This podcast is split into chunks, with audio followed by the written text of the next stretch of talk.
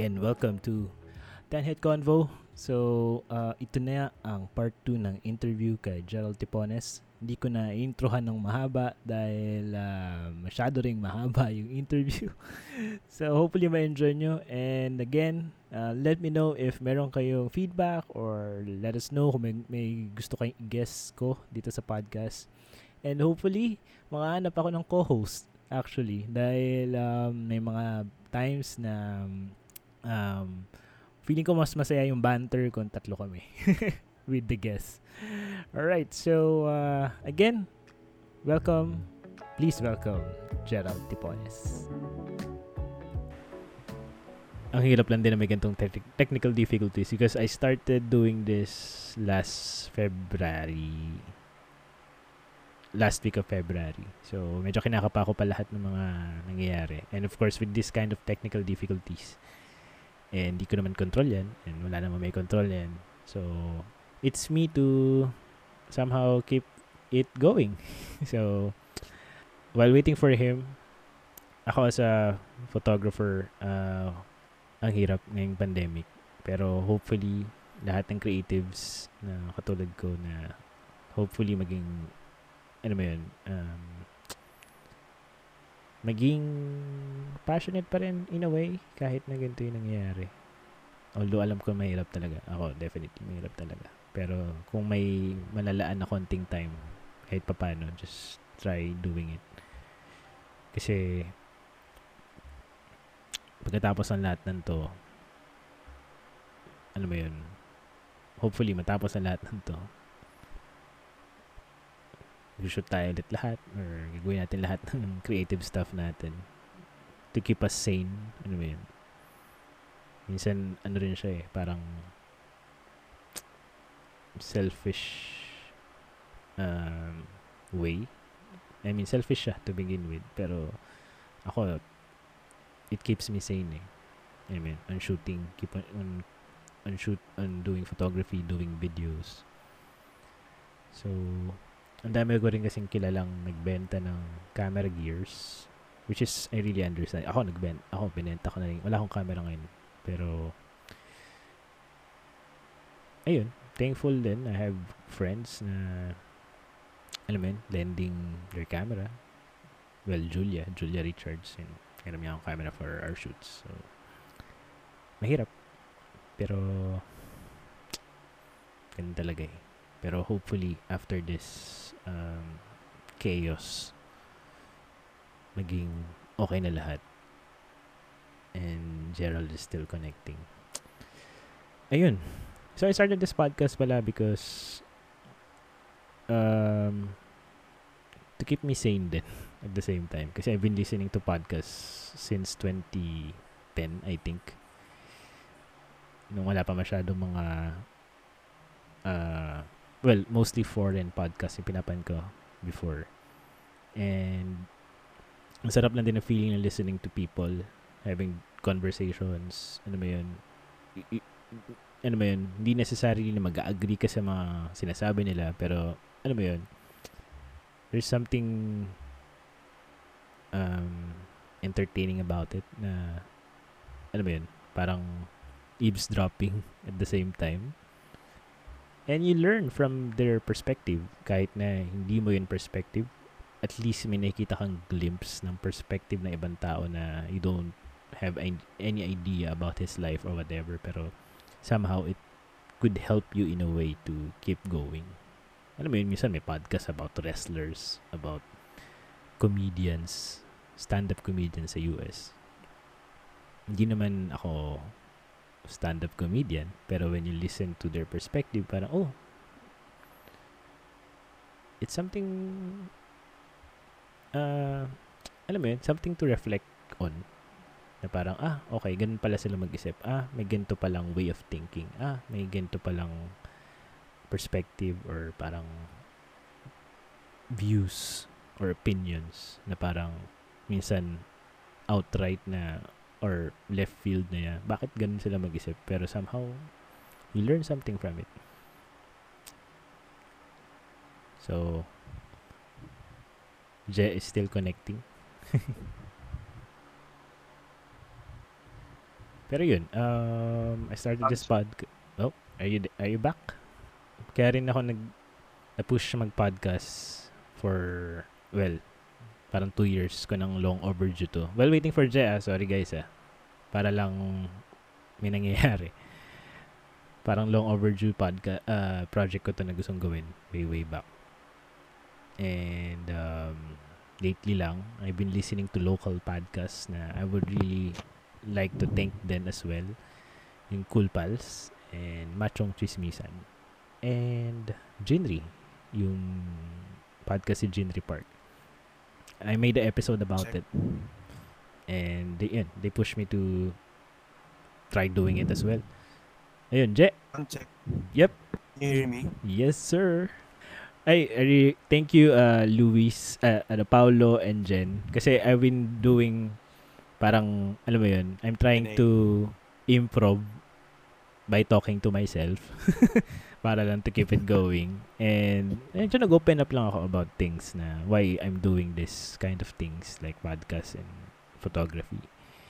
So, I appreciate your Sayang kind words. missed it. Sayang I missed it. Oh, okay lang, okay lang. Pwede mo naman pakinggan sa Spotify. Follow me on Spotify. Yes. Actually, ano talaga to. Sadya namin talaga to. So, Long Boy or si Joseph makakapag-segue on guys checking on the Spotify version. Takin ng segue yun, pinahirapan ako. yung, yung pawis ko. Sorry guys. Sorry, pero- pero, din ako. Pero hindi actually kasi, ako naman, to be honest, ay, okay lang yung mag, well, of course, kung mas okay kung walang technical difficulties. Pero kasi, galing akong TV network, di ba? Meron akong, merong animal sa loob ko na pag nagkakaroon ng technical difficulties, nagwawala ako deep inside. Pero, ngayon na ganitong sitwasyon na, of course, lahat naman tayo nahihirapan sa internet eh. And it's something na I have to adapt then as well. Na I don't, hindi mo kailangan magalit kasi wala namang mangyayari.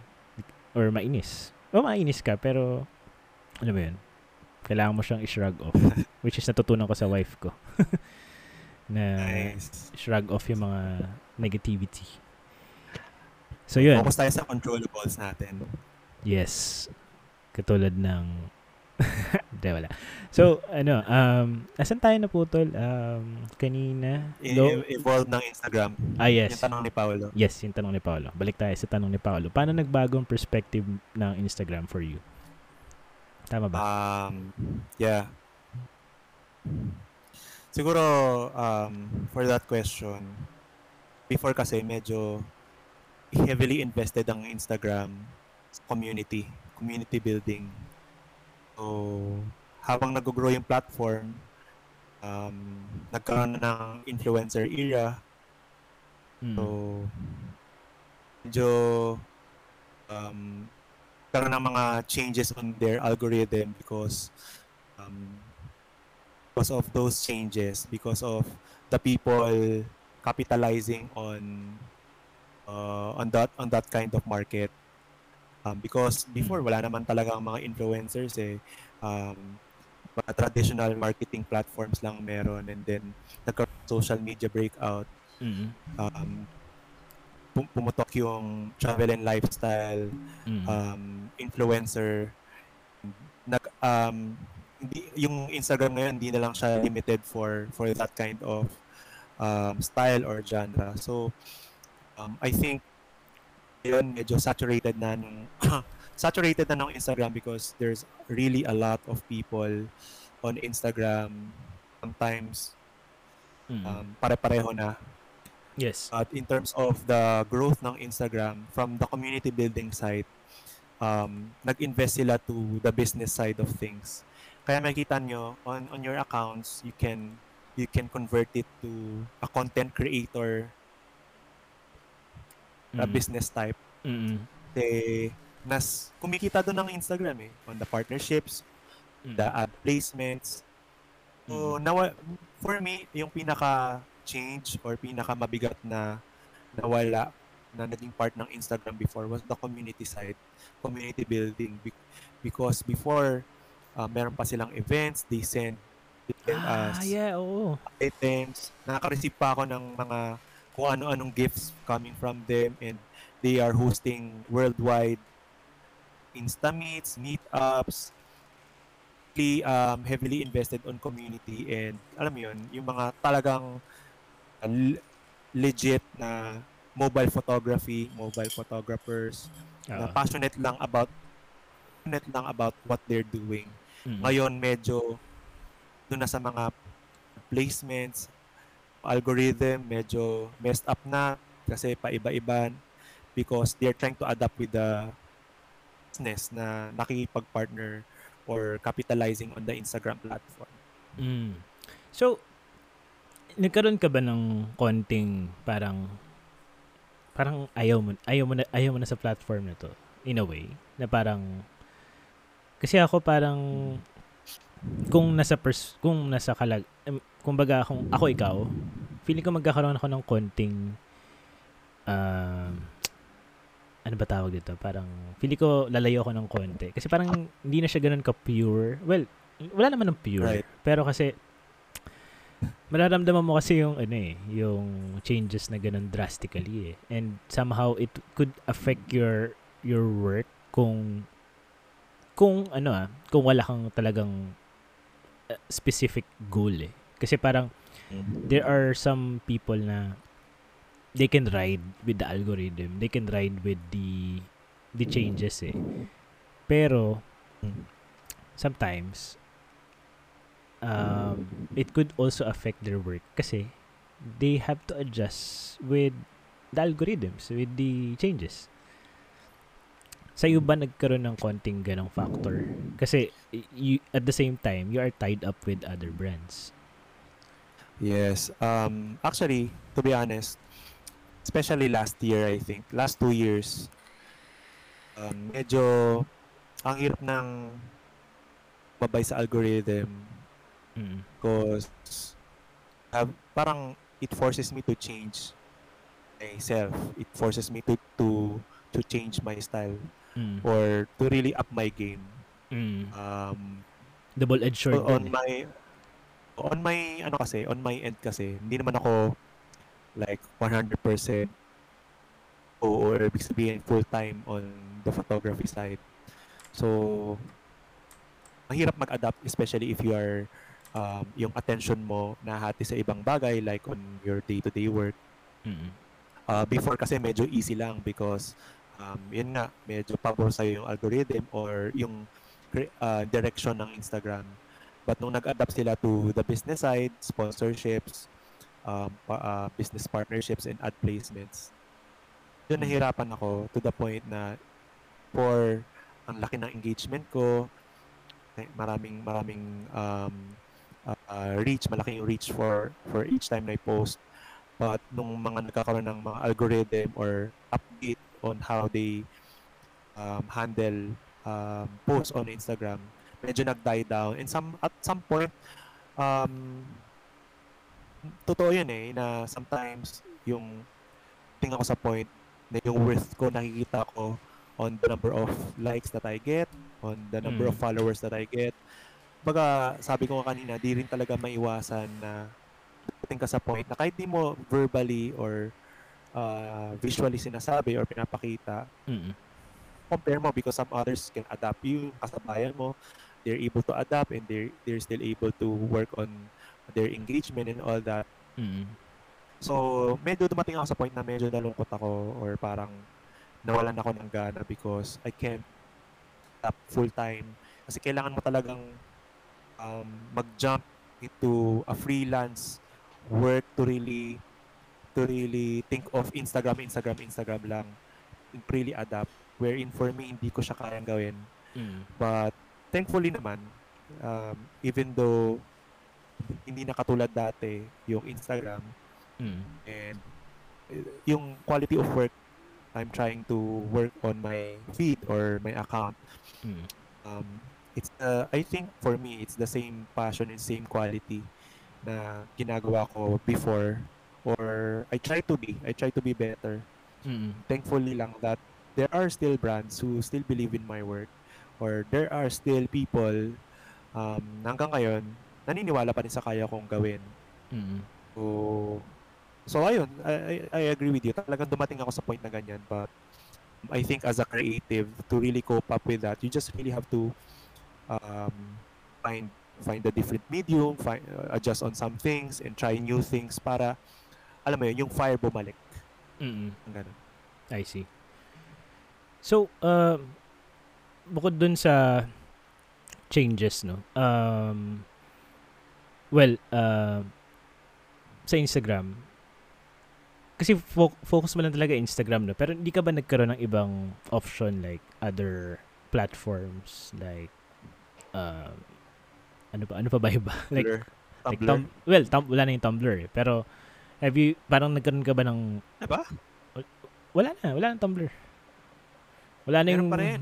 Well, oh, nandun pa. Hindi na siya boom. Hindi na siya boom. Na siya sobrang ingay like Si- siguro nga mali Oo. ako. Mm. Pero hindi hindi ka ba nagkaroon ng ibang ano, ibang kasi ng- ngayon wala na yung tum- uh, almost wala na yung Tumblr. Pero may naisip ka ba before na sige dito ako tatalon sa parang kanito- I tried tried Facebook. Uh, that's why I created my Facebook page, Gerald Tipones Photography. But it's similarly the same. Uh, it's similarly uh, it's similar to to the Instagram kasi what whatever I post on Instagram uh, is also what's showing on my Facebook page. But Mm. uh, I ex- I explored Tumblr Mm. because I think if I wa- really wanted to deal with clients and wanted to present my best work, I have to create my portfolio. So, um, dati, I, actually, meron pa akong own website before and it's made out of Tumblr lang. Mm. Then may, I have geraldtipones.com. Mm. So, uh, I, super outdated na ng page, geraldtipones.tumblr.com. Mm. So, yung, yun, I tried that. But there are, nung mga times na medyo nagkakaroon ng changes on algorithm, there were apps na nag up trying to deviate on the algorithm na, oh, this app, this is just focus on um, photography. This is just focus on really uh, upgrading your skills. Merong ano yun? Nalimutan ko na yung mga app, but um, I see people na nag I, I believe nauna pa yung Flickr eh. Nauna pa Ah, yung Flickr, Flickr. pero pumasok din sa isip ko na what if I try Flickr because ito yung ito yung part na medyo talagang photography side, Mm. no. Um so yung Tumblr, Tumblr generation din kasi, no. Meron may IG IG era, meron din Tumblr generation. And Mm. nahawa din ako sa iyo kasi I saw your Tumblr.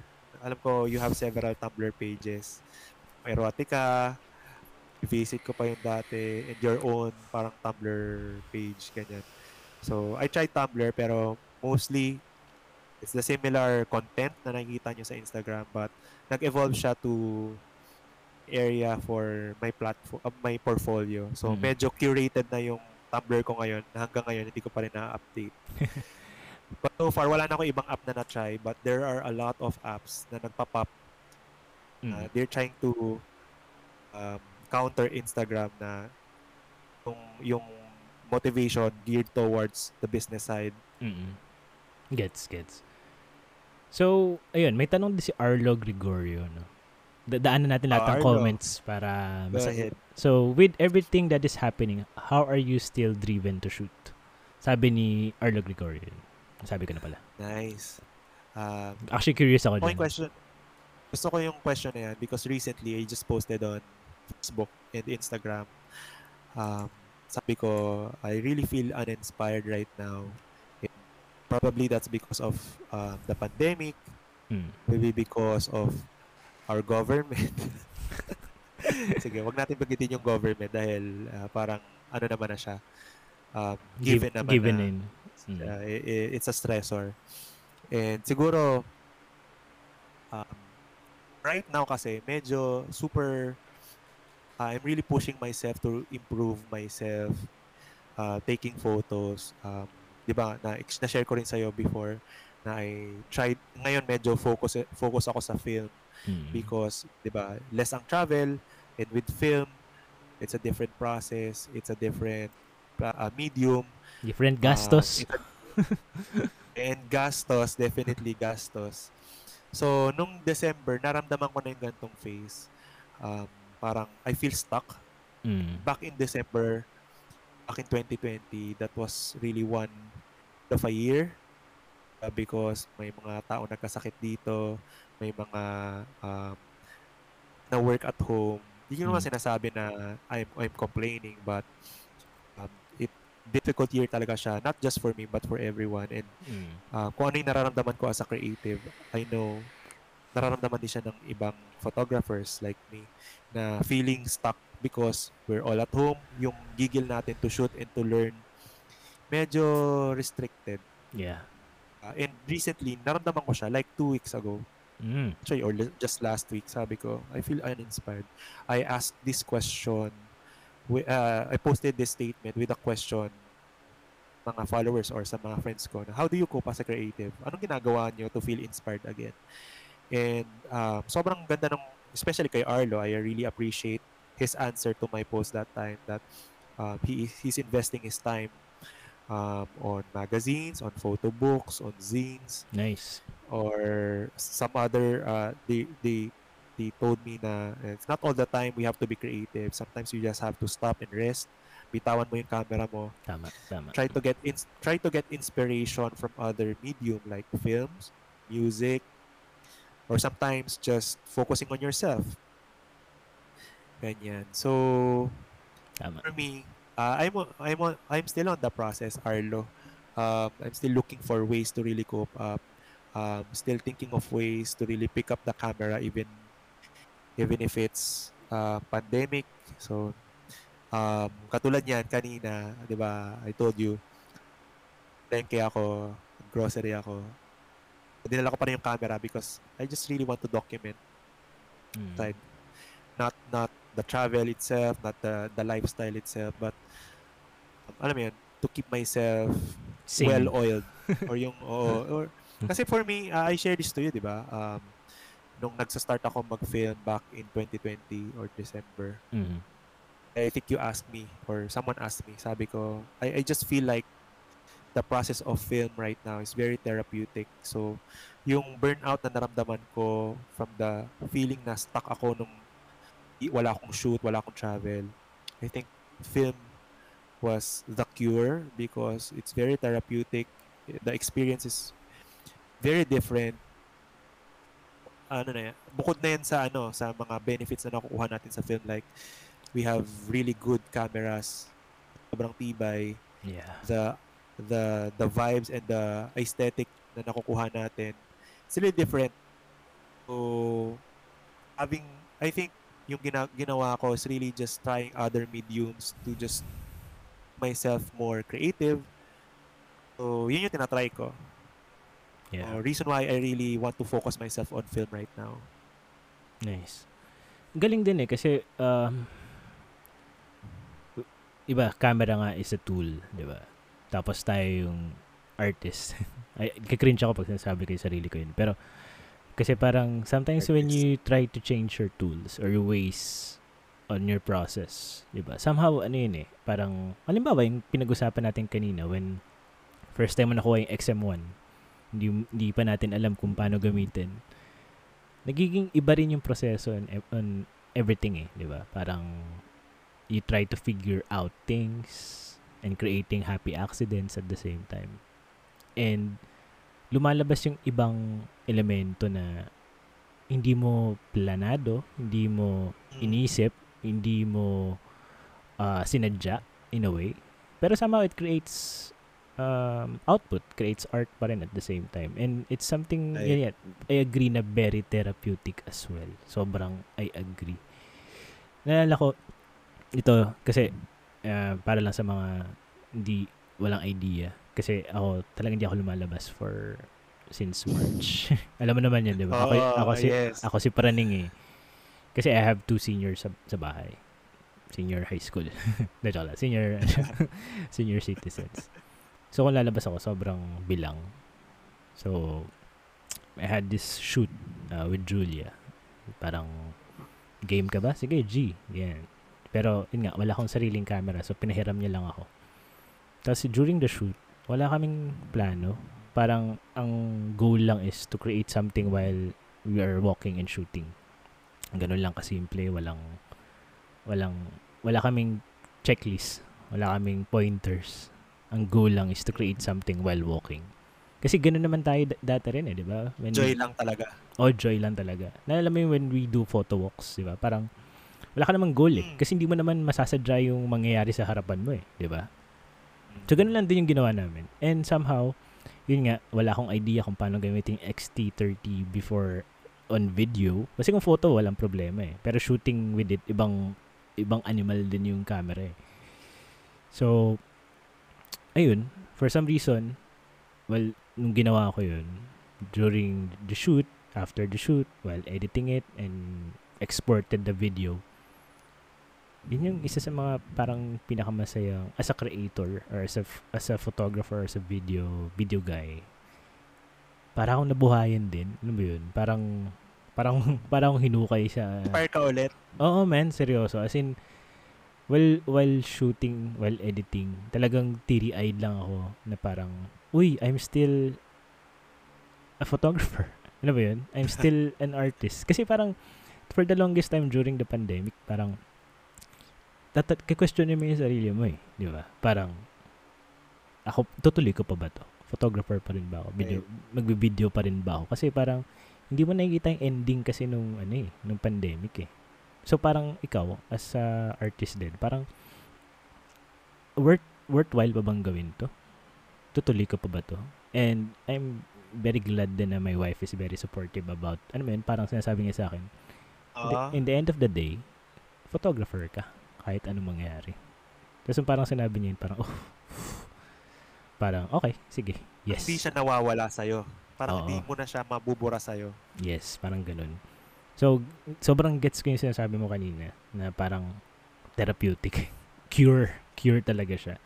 Oo. Na somehow it will, it will make you feel alive. Which is something na, alam mo yun, parang na kailangan nating maramdaman, di ba, as, a create, as creatives. Kasi, right now, Mm. may mo, you're trying to, in- parang nire-reinvigorate natin yung sarili natin and nabuhayan ka ulit mm, ah, sa sarili mong creation because nakapag-photo ka ulit. mm, Pero, time na pandemic, I think, ah, gusto ko rin bato sa'yo yung question. Kasi parang nakwento mo sa akin before, go, bago ka mag-start ng podcast, mm. nag-Call of Duty lang tayo. Ah, parang dumating ka sa point na you're planning to sell your camera and buy a cheaper one kasi tingin mong mas pasok to. Yun ba yung time na medyo tingin mong medyo nako-question mo yung sarili mo. That's why you're bibi, parang di na to worthwhile, benta ko na lang to and just focus on small things, ganyan. yeah, hindi actually nabenta ko na yung camera ko nung October. Tuloy. Oh, natuloy na tuloy, nabenta ko na. Pero before pa noon, actually parang months, like, kasi isipin mo yun ah, nung pumasok yung pandemic, 20, ah, 2020, pero nung 2020 first half, ah, first, yeah, first half, ang dami ng booking nun for, kasi I also shoot events para sa walang idea. I shoot events, nandun yung parang pinaka bread and butter ko. So, nung nawala, syempre, na-cancel yung mga events, ganyan. Daming nawala. Parang, eh, I got married din, di ba, nung March. So, parang, parang two days before nag-lockdown. so, so, parang ang depressing lang sa akin kasi parang nandun ako sa point na I recently got married. Tapos parang, kalain mo yun. Tapos parang, nga eh. andun yung wala namang pressure coming from other people. Pero pressure ko yung sarili ko kasi parang, pucha, di ba? Parang, kailangan kong tumodo to begin with eh. Nung wala pang pandemic, di ba? Ang goal ko is tumodo. Tapos dumating to, parang paano ko gagawin yung todo na yun, di ba?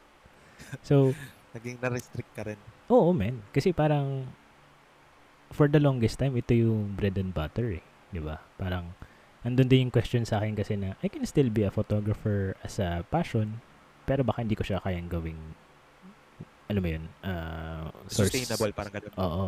Or pandemic. Kaya ako kinoconsider na bumili ng cheaper camera. Kasi, ang mahal nung camera na binili ko eh, di ba? Ano ba yung camera? Ha? camera na binili mo? Yung, yung Sony A7 III. I mean, sy- syempre, dati mahal siya nung bago. Pero, kumbaga, parang naramdaman ko lang na parang hindi ko kailangan nito ngayon. Kasi wala namang events eh. Kaya ako Mm. lang binili yun kasi mabilis siya for events. Sobrang bilis niya sa Mm. focus, ang bilis niya sa shots. So parang, alam mo yun, yun yung kailangan ko. Eh, wala namang events. Di ba? Aanhin ko pa yun. So, kino-consider ko Mm. Bumili ng cheaper camera. Sagot ko ba yung tanong mo? Siguro, what I, yeah, what I really admire you din, and what's interesting about you did during the pandemic, baga parang, aside from being a photographer, thinking of, okay, this is the end of being a photographer, ang natuwa ako sa is that you explored other things, di ba? Yung parang nag-invest ka on your setup. Mm. Actually, dumating ka sa point na parang, ah, actually ngayon, you're trying, you're trying to stream, Mm. And then, finally, na simulan mo na tong 10 Hit Convo podcast. Salamat. So, I think yung shift ng attention mo Mm. just on the creative, and not just on the photography side, but also trying other mediums to express yourself is really helpful to, alam mo yun, yung buhay, yung Mm. aim sa sarili or yung passion Mm. na sometimes hindi lang naman sa photography nag-end nag-end yung the way we really wanted to tell stories. Mm. So, na-admire ako doon sa ginawa mo. Uh, na, just, I just realized that now kasi we're on that topic na okay, Salamat. yung ikaw mismo nagawa mo nagawa mo rin sa sarili mong makasurvive during the pandemic as a creative, not just a photographer itself, but right now you're a podcast host. Konti pa lang. Three episodes pa nga lang. Pero, yeah, before, kasi I don't, I don't want this to be, ano, parang highlighted on me. Pero gusto ko lang i-share, real quick. Yung, since andyan tayo sa topic na yan. Nag-start yung pandemic, sabi ko, subukan kong i-explore yung Zoom, OBS, StreamYard, uh, Oo. Discord, ganyan. Kasi, parang I'm trying to find an avenue to to create. Baka kasi ka ako pwedeng mag- Mm. ang dami ang dami ko rin mga friends na na-invite na nag-podcast kami for a while. Pero for some reason, there are instances na schedules, conflict on schedules, kung hindi kami pwede magsama-sama sa, sa stream. Minsan Mm. parang um, we don't feel like it. E- ewan ko, for some reason. So, parang tinry ko lang pag-aralan lahat ng to. Tapos for some reason, nagkaroon ako ng racket few weeks ago. An international event. Nabuti na lang, inaral ko yung, ito lahat ng to before, uh, um, well, inaral ko lahat ng to. Tapos nagamit ko siya f- for work. Na hindi ko naman sinasadyang, hindi ko naman siya pinag-aralan para kumita agad. Pero for some reason, nakit, nagamit ko siya for, yun nga, for, for event, for an event. So, swerte lang din in a way. Oops, sorry. Swerte lang in a way na, alam mo yun, ah, nagamit ko siya na something na para kumita in a way. Kasi syempre, kailangan natin yung survive, diba? So, swerte lang din na buti pala inaral ko. Buti chinaga ko rin na subukan pag-aralan. Kasi, ano eh, um, cornered, yun nga eh, para pinag-uusapan natin, when you're cornered, di ba, parang dun lalabas yung super saiyan eh. Dun lalabas yung ultra instinct eh. So, swer, ano, parang ano, parang sa pelikula, no? Bubugbog, bubugbugin mo na yung bida. Oo. Ayun. May tanong pa ulit si Paolo. Um, how you guys personally control or deal with gas? So, ano ulit yung gas para sa mga walang idea kung ano yung gas? Gear acquisition syndrome. syndrome. So, yun yung parang bili ka ng bili ng gears. Uh, ikaw, Je, how do you deal with it? Ako kasi Ilocano lang ako eh. So, Before I yun lang, yun lang sagot ko eh. before I answer the question, um, okay lang ba na tinurn on ko tong camera? Para kasing Okay naman audio mo. visual mo lang, working properly on your end. Okay naman audio Sige, mo. medyo naglalag lang yung camera, but oh, okay na yan para at least may kausap ka Yun nga eh. Thank you din. Sige. Sige, medyo magpasensya na lang kung medyo malag, but uh, what's important is may audio ako. Mm. Um, tawag na ito, siguro, struggle ko siya ngayon sa film. Oo. I recently purchased like uh, a TLR. Oh, It's a really old camera. ano yung TLR para? Aabot mo ba? Hindi ko masyado. Eh. Okay, uh, para sa Ah. walang idea kung ano yung TL, It's- TLR, it's a twin uh shit, twin lens reflex. Le- lens reflex. So, kung merong SLR, meron TLR. Yung SLR, single lens reflex. Uh, si TLR, twin lens. So, yun, sige, go. So, siguro yung sagot ko, medyo, it would sound like I'm trying to justify my gas. Kasi purchase ko siya eh. Um, siguro, etong first four months ko sa film, um, siguro nadja-justify ko yung gas ko um, because I'm trying to find the the right camera for my style, the right camera for how I want to take photos. Um, siguro ako, hindi ako yung collector type. I would say if you really wanted to uh, focus on your pho- photography and improving your skill, or if you really want to, I mean, fo- uh, focus on um, improving your skill sa film mismo, Mm. I think number one thing to really do is find the right camera for you. Ano ba yung best camera for for your style? Yeah. Kasi if hindi ka mahanap or hindi mo hindi mo malaman yung style mo, you will just be always on the hunt. Mm. Tatama. Parang ah, ito maganda to, parang best to sa akin. Tapos Mm. na will pop out. Ah, parang okay din to. Mm. So, you will always find ways to justify your gas. Your gastos. But for the current setup that I have, gastos. but for the current setup that I have, I have one rangefinder. Mhm. I have one waterproof Canon film camera Oh, and one TLR. nice. So for me, for me, that's all I need. I I, I say na doon ako magsa-stop. Alam ko maraming budol dyan. si Arlo budol yan. Kung ano-ano sinesend sa akin yan na links. But matibay ang aking, ah, I have a very strong strong will para mag-decline. Wala akong pambili ng Leica. So some of the people na nasa comment section, they're they are Leica peeps. oh, But may, Sometimes makokontrol mo siya kung wala talaga wala talaga eh. Uh, sometimes control mo talaga yung um, gas mo kung wala ka rin perang pambili. True. But I think that's number one. I think you really have to find your style Mm. so that you will just settle to the camera that you want. Unless you're a collector. May Mm. ganun kasi eh, na Yeah. um, they, they're a photographer on uh, buying cameras because they feel like it Mm. because it gives them freedom. It gives them um, parang joy.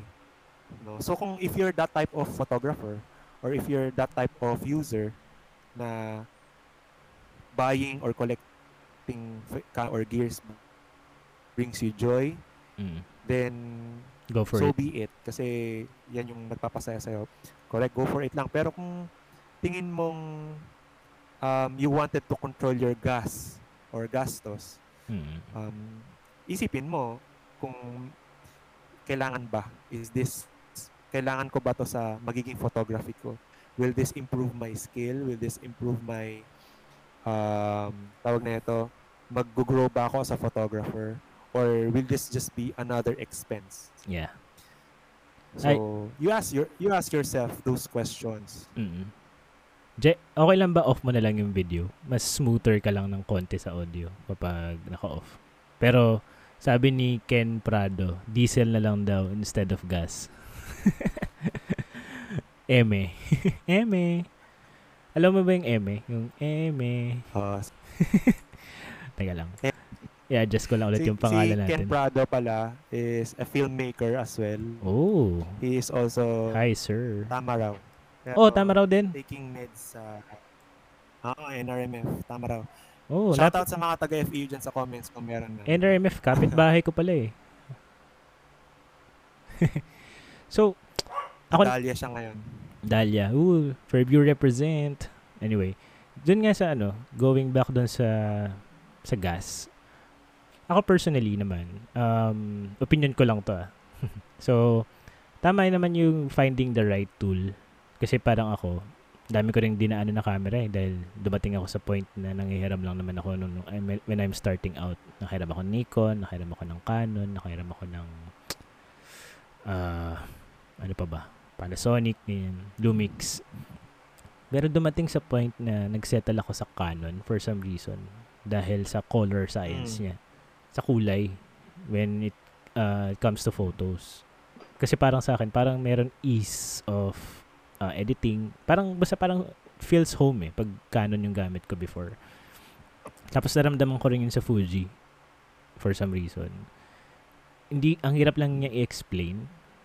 Alam mo yun, technically o whatever. Ang hirap niya i-explain. Pero, alam mo alam mo sa alam mo sa pakaramdam mo eh na parang okay ito yung gusto kong kulay ito yung gusto kong way ito yung mm. gusto kong controls so o, sa akin okay okay lang yung of course kung may panggastos ka to find um, better tools feeling mo mas madadalian ka mm. mas mag-enjoy ka so okay yun. Feeling ko naman ano reasonable naman yun. Pero ayun yun lang yung sa akin. Kaya ako nagkaroon ng certain gas before. Pero ayun andun pa rin yung Ilocano blood ko. Kaya hindi rin Mat- matipid ako sa sarili ko eh. anyway, um, and other questions, uh, balikan ko lang ah, para sabi pala ni Arlo sa sagot sa tanong ni ni Paolo na how you guys personally control or deal with gas. Sabi ni Arlo is skipping meals. Tama like naman. One meal a day. One, one meal a day lang. Ano lang yan eh. Tawag dyan eh. Pouchin diet lang yun eh. Sharks, shark spin, shark spin lang. Nakamiss ang pouchin ha. Mm. Actually, oh, wala silang grab. Ewan ko ah, sa amin walang grab eh. Walang grab food for pouchin. Kaya bad trip ako. Anyway, sabi ni Ken Prado tungkol sa topic kanina, hinihingal ako sa multi-day hike. Ako rin, actually. Sinasabi ko pa lang, hinihingal ako. Tanong ni Paolo, uh, kalalang, uh, favorite hike so far? Ah, favorite hike. Kasi bago mo sagutin yan, kasi sabi niya, ang mother mountain niya ay third floor ng building nila sa work. Sige. Uh, si Paolo, shoutout kay Paolo kasi uh, he's a film photographer. Oh. Um, I'm nilook up ko siya kasi he's also a film YouTuber. So, I ah. learned a lot from him. Oh, ang ganda ng mga videos niya. So, if you want Check. guys to learn more about film and about his journey about film. Punta kayo, search nyo Paolo Kalalang, YouTube. May mga, ano, mga questions ako, naintindihan ko sa mga videos niya mm. minsan. So, tsaka nakasama ko na siya sa isang photo walk sa Binondo. Mm. Uh, really, really cool guy. And uh, favorite hike? Baka may spark ka? favorite hike would be there's there's a lot eh pero siguro ang pumasok sa utak ko ngayon na uh, yung second nakit ko sa Mount Pulag. Mm. Was um parang Feb February of 2018 yata yun. 17 or 2018. Um umakit kami doon, uh, nag-join lang ako sa isang group. Mm. Um, thankfully may kakilala ako. And then yung hike na yun um, ano siya, parang natutuhan ko dahil yun yung first time kong magpulag tapos nakuhanan ko yung Milky Way. Oh. Okay. So, I have several shots na sobrang natuwa ko and sobrang it's my way of connecting to the new people that I met that hike. Nat, nung pinakita ko sa kanila yung camera and how I took the photo on how it uh, kung ano yung tsura ng output. Natuwa sila so naging model ko sila. So it nice. was really a fun hike for me. Sobrang ganda sa Pulag, especially mm. nung nabiyayaan ako ng Milky Way. Mm. Kasi bonus na yung Milky Way eh. Kasi ang tourist attraction talaga sa Mount Pulag is the Sea of Clouds. Ah, yeah. Okay? Mm. So, pero yung habang nag-hike kami sa dilim and nakakapag-picture na ako ng Milky Way, sobrang bonus na yun. Mm. Um, yun yung pinakauna kong naiisip. I know there's a lot of hikes and marami pa akong gustong gawing hike um, internationally and locally. But una pumasok ko yun kasi recently, camp ako last three weeks ago sa may Nai mm. and nag-astrophotography ulit ako. So parang um, nag-join ako with another group of photographers. So natuto rin ako sa mga taong yun. Mm. Yun ang Nice. pinaka-favorite hike kong recently is yung Mount Pulag tsaka yung sa Tanay. Mm. So, kailan naman daw yung next mo? Sabi ni Luis Enriquez. Wow, Luis, si Luis. Si Luis yung isa sa mga um, old buddies ko na kasama ko sa bundok before. Mm. Um, hindi ko alam. Gano'n na, pag may vaccine na, pag medyo wala na tayong lockdown. Um, invite kita, Luis, pero make sure naman, make time. Huwag mo akong indyanin kasi Na-call out pa eh. nag invite ako, minsan hindi ka busy. So, sa hopefully next time makasama na kita. Um, sana pagkatapos ng pandemic na to, makapag-hike ulit tayong lahat. Mm. So, during the pandemic, wala kang in-attempt na hike kahit malapit lang sa inyo? Merong not not hike, pero di ba, malapit ako sa Montalban. So, I have easy access to uh, the nature. So, No. I contacted my guide. So, sarado pa yung bundok, pero um, dinala niya ako sa waterfalls. Dalawang waterfalls sa Montalban. Wow. So, for me, yun yung parang pinakaunang travel ko. So, December yata yun eh. I believe that was December or November. Mm. So, yun yung parang pinaka unang hike ko sa pandemic. Kasi yung last hike ko was February of 2020 Mm. bago mag bago mag-lockdown. Mm. And nasundan siya nung December. No? Hindi siya hike, pero it's a long walk or long trek to the waterfalls. And nag-shoot din ako doon. So, Mm. super happy naman kasi miss, na-miss ko yung nature, eh, na-miss ko yung yung feeling ng pagod and then um, marirewardan ka ng napakagandang view, Mm. napakagandang waterfall. So, Nice. it experience yun. Nice. Gusto ko lang din pala i-shoutout si Paolo Kalalang. Si Gen Buf- Buffete? Buffet? Jen, Jen, Jen, si Jen. Sorry, Jen. sorry. Butchering your name. si Luis Enriquez. Kasi kanina nung time na nawala ka, yun nga, nag-improve ako mag-isa. Um, nagbigay lang sila ng mga encouragement while you are away. Sabi niya, really enjoying this Ah. podcast, fighting, bet- better days are coming, kudos, 10 hit podcast. So, yun. Sobrang thank you lang kasi kahit na may struggle kanina, eh, andyan pa rin kayo and still watching the stream and I really appreciate and thank you, thank you very much. Eh, may tanong pa pala si Luis, sorry. Uh, what do you think are the biggest changes or influence of the pandemic on film and photography and social media as a whole? Hirap nito, parang pang, pang pageant ah. so you you have 30 seconds. Joke lang. 30. 29. May countdown pala. Basahin ko ba ulit? Question ulit? Oo. Okay. What do you think are the biggest changes? Uh, what? Eh, what do you think are the biggest changes, influence, or influence of the pandemic on film and photography and social media as a whole? So, ano ba yung kaya? Please, pinahirapan mo sa question mo yan ah. Oh, you have 30 seconds. 30. Time, may time bomb pala dito. Joke lang, joke lang. Go, go. Um, I would answer that not eh, sa film in general, but how I look at film and how I look my journey on film. Mm. Um, siguro, yung influence ng pandemic sa akin before uh, yung photography ko focuses on adventure, focuses on travel, going out. Mm. Now, medyo limited because hindi na siya, uh, hindi na ako nakakalabas. Sobrang restricted na tayo. Um, ang influence nito, nasa, na-share ko na to sa'yo, bro, before eh, na miss ko yung street. Na-miss mo yung street. Ness.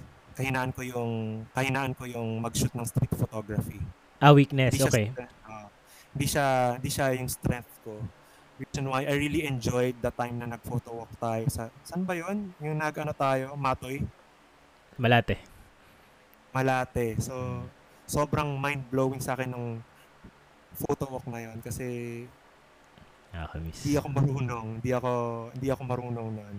And siguro yung influence na sa akin nung um nung pandemic to my photography, nung nag-dive into film ako, uh, um, I created my another film account, Year in Analog. So it's actually my passion project for 2021 wherein I'll focus more on film and Siyempre, mag-deviate ako sa usual content ko or usual style ko na travel since hindi naman ako nakapag-travel. Mm. So, mm, yun yung tinatry ko, yun yung pinaka-biggest influence na medyo na-push ako into the street photography side. Um, starting to play with light sa current situation na meron sa city, Right. sa neighborhood, sa Mm. bahay. So, and at the end of the day, a challenge, pero at the same time, it's a therapeutic experience kasi it's a new new medium, new platform. Sobrang na-enjoy ko. So, Mm. Kahit na pandemic, kahit na hindi tayo nakaka-travel, Mm. parang blessed pa rin that ang film photography and I still get to shoot street photography Mm. siguro one blessing din is that na-meet ko yung film community. Mm. So, yung mga nag-comment dyan, sila Jen, sila Ardo, those are the people na I just met January and December. Wow. Uh, sobrang really look up to their work Mm. because ang galing nilang mag-shoot ng street, ang galing nilang mag-shoot ng night fit photography using film. So, really, really grateful na sinubukan ko or pinush ko yung sarili ko sa film photography because I found a new community na parang kung ano yung naramdaman ko nung nagsimula ako sa Instagram, nagsimula akong magkaroon ng mirrorless camera. Nice. Ah.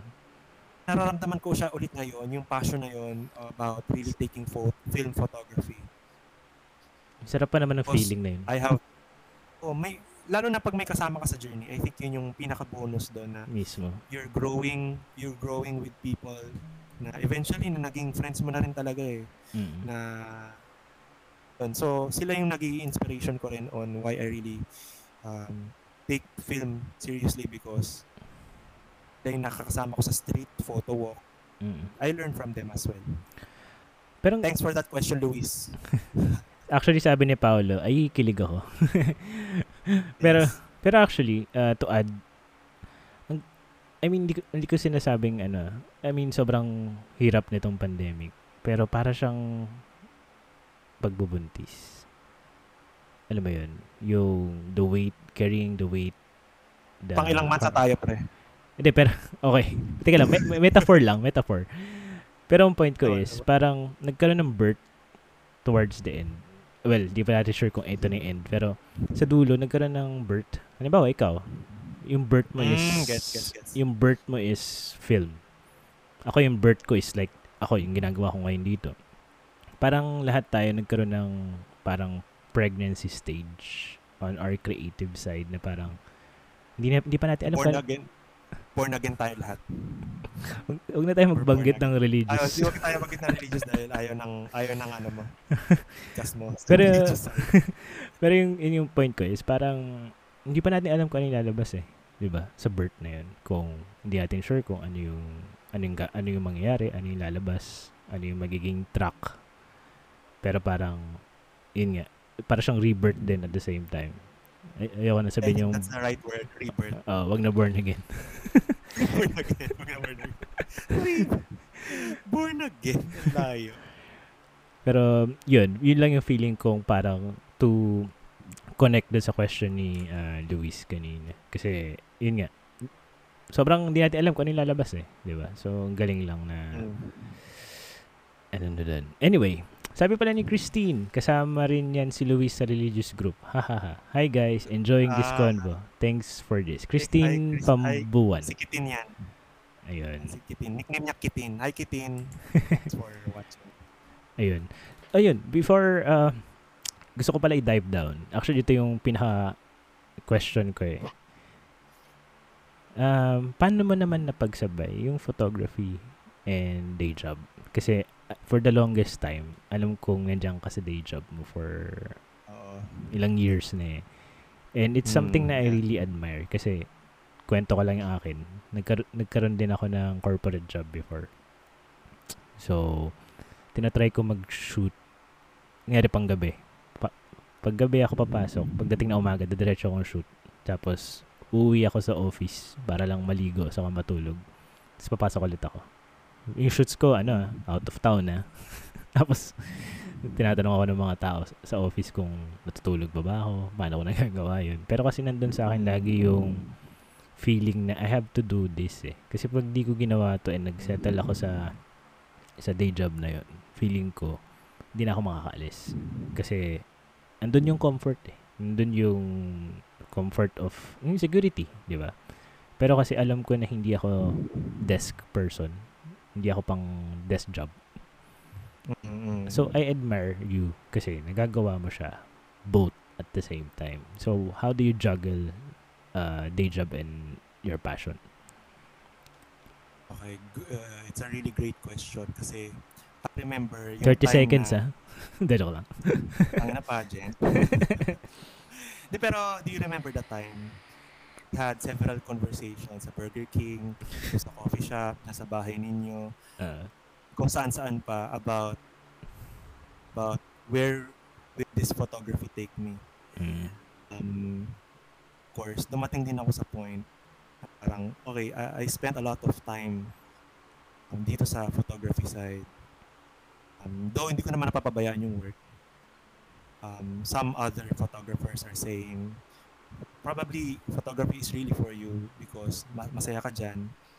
Maybe you can sti- you can grow a career or yung professional, magkaroon ka ng professional growth kapag tumalon ka. Mm, um, just to give context na lang siguro on on what's happening. Siguro or, or on how I deal with it. Siguro ano siya it really depends on the person sa journey niya. Um, sometimes kasi it comes out of privilege mm, times it comes out of alam mo yun, circumstance dahil may mga certain na pangyayari sa buhay nila na yes. maswerte sila uh, at a certain point of time na right timing lang din siguro. Um, but for me, siguro, um, siguro, hindi siya, I don't, ano ba sasabihin? Siguro, hindi lang siya for me um, sustainable for a professional given sa style na napili ko. Mm, The style I'm in. Um, gets. nito. Siguro on sa buhay ko, uh, life in general, um, hindi ako privileged um, na lumaki sa isang pamilya na I can just um, sacrifice my day job Mm, for a work. No? Um, so, duma- dumating din ako sa point na tinest ko yung sarili ko. That's why I tried to do weddings as do wedding as well. Hindi ko alam yun eh. talaga siya full. Mm, ano siya, um, sa mga nakakilala sa sa nanonood, if you remember si Glenn Lopez, um, trinay namin yung wedding photography tied up sa Instagram. So, kung ngayon merong pandemic, di ba, merong live streaming Mm, sa Facebook, na uso yung live. Before, nung pumatok yung Instagram, kami yung nag-update sa Instagram. ah, update sa Instagram ng wedding. So, we are like backup shooters. Okay. BTS and then other moment shots. Okay. Parang live live ano siya, live update for the people na who wants to get updated Okay. line. They just have to go to a certain hashtag or certain account Mhm. na nandun yung wedding. So parang was able yung trinay ko yung platform na yun, nung binigyan ako ng opportunity ng kaibigan ko, shout out to Glenn Lopez. I was able to observe kind of industry or that kind of world na kahit na hindi pa ako photographer at that time for a wedding, I was able to see how they work. Mhm. So, on, enjoy ko siya, pero I don't think ah parang wala doon yung puso ko. Mm, Let's just say na ganun. So, okay. So, hindi ako pang event. mm, Hindi ako pang event. Hindi, hindi siya, for me, hindi siya yung style or work na masusustain kasi I really, napagod ako. mm. Like, dun sa style na ginagawa ko na travel and outdoors na I, I get to shoot, get tired, but at the end of the day, I'm happy. Mm, But nung tinanay ko yon just feel tired. I'm not that happy. Kita ako. mm. Ay, parang yun yung downside. Siguro, um, di lang siya yung style or if you're a photographer these days, it's either you do events, you're corporate, or a wedding photographer. Mm. Aside from that, you can be architectural or inter- interior photographer, yung mga design, mga architecture, ganyan. You can do landscape. Mm. Um, have to focus on that. So, Mm. for me kasi, hindi ko, hindi ko nakita yung sarili ko on those areas. Okay. So, with with the travel photography, Philippines, um, hirap siya because we also have to do it full time. mm. Influencer like, Mm. vlogger, vlogger like, Mm.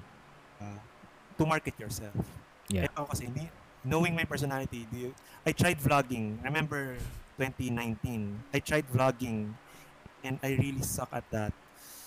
Uh, sorry na lang sa mga nakakaalala. Sobrang cringe-worthy nung um, I, I only have three three episodes and then mad na ako gawin noong 2019. Bala ko pa nga nun, no, mo- monthly, I have vlog of my travels. But Mm. for me, hindi talaga siya sustainable na maging full-time creative work for a travel photographer. Mm. And But- I think decision decision wise, I think sustainable to keep my job and do travel on the weekends on my leaves Nice. still to but still earn kasi naramdaman ko rin sa sarili ko when I weighed and when, when I made that decision sa ngayon hindi ko naman sinasabi na photographer ako because uh, I don't like my day job Mm. right now I can really say that I love both. I'm passionate at both. Um, siguro few of the viewers right now know that I work at a BPO company Mm. uh, as an operations manager, ganyan. So, um, I think na um, yung growth ko sa company na yon or sa sa career ladder ko na yon kung me getting promoted din as well while enjoying photography siguro na, nasabi ko na okay nasa right place lang ako Mm. nasa gitna ako na I get to earn money on the things that I love in a, in a corporate world Yes. while, while doing photography on a side that I also love uh, kahit na di ako earning full time get to do and get deals from brands and that I love Mm. so nasa ano rin talaga siya nasa depende sa tao depende siya sa Tama. phase kung nasa na, nasang journey na siya we we don't know ako ah, hindi rin naman ako nagsasarado ng pinto Mm. can probably in the future if if if God permits or if the if the situation permits if tingin kong mas sustainable na for me yung photography then I might jump but right now I'm in the in my life na, na sapat na sa akin yung I, I get to work get to play outside at the same time Mm. syempre may sinusuportahan din ako and I think that really matters. You can just really bail out on your family, on your Mm. responsibilities and just, alam mo yun, kasi may, may, may ibang tao na di tumalon ka lang. Passion mo will carry carry you. Mm. Parating din yung pera. And hindi ako naniniwala sa ganong saying. Uh, because it really depends on the person.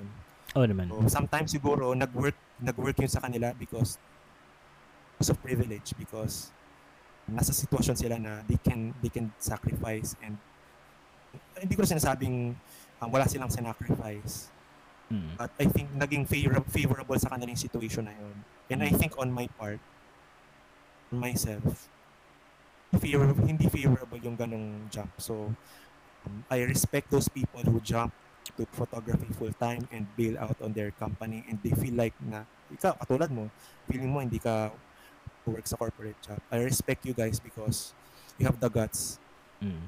um, pero siguro hindi lang talaga for me Yeah. right now Yeah. Pero going back to sa sinabi mo kanina regarding sa vlogging when you tried it out. Sorry kung nakaka-cringe oh, pag-usapan. don't Pero don't don't search it sa YouTube guys please hindi para sa akin lang. ah, feeling ko naman darating yung face talaga na at least we get to try. Alam mo 'yun. yes Kasi we have so much so many questions uh, sa utak natin na paano kung ganito? Paano kung subukan ko to?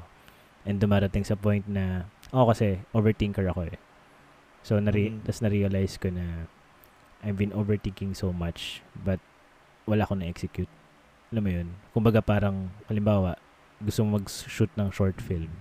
Puro kay pre-prod, paano to make it good, to make it better, to make it the best, to make it uh, uh, glossy or whatever.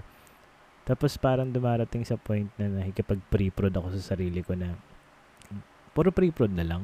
Alam mo yun, walang execution. Tapos darating sa point sa sarili mo na parang, paano kung gawin ko na? Tapos, saka ko figure out kung ano yung mga pwedeng improve. Kasi, hindi mo naman matotodo on your first try. Eh. I mean, of course, you can. Pero, sobrang, alam mo yun, magkakaroon, magkakaroon ka ng mga pagkakamali or uh, errors towards the way. Pero, doon mo marirealize na o masasabi na, ah, para sa akin to. Ah, hindi para sa akin to. Kasi tinry mo, di ba? Pero kung hindi mo tinry, yung questions will just linger eh. Ano mo yun? Tapos, okay. napofrustrate ka lang. Tapos, hindi mo naman tinry, di ba? So, wala rin. Wala rin sense. So, ayun. Gusto ko lang i-justify yung pag-vlog mo.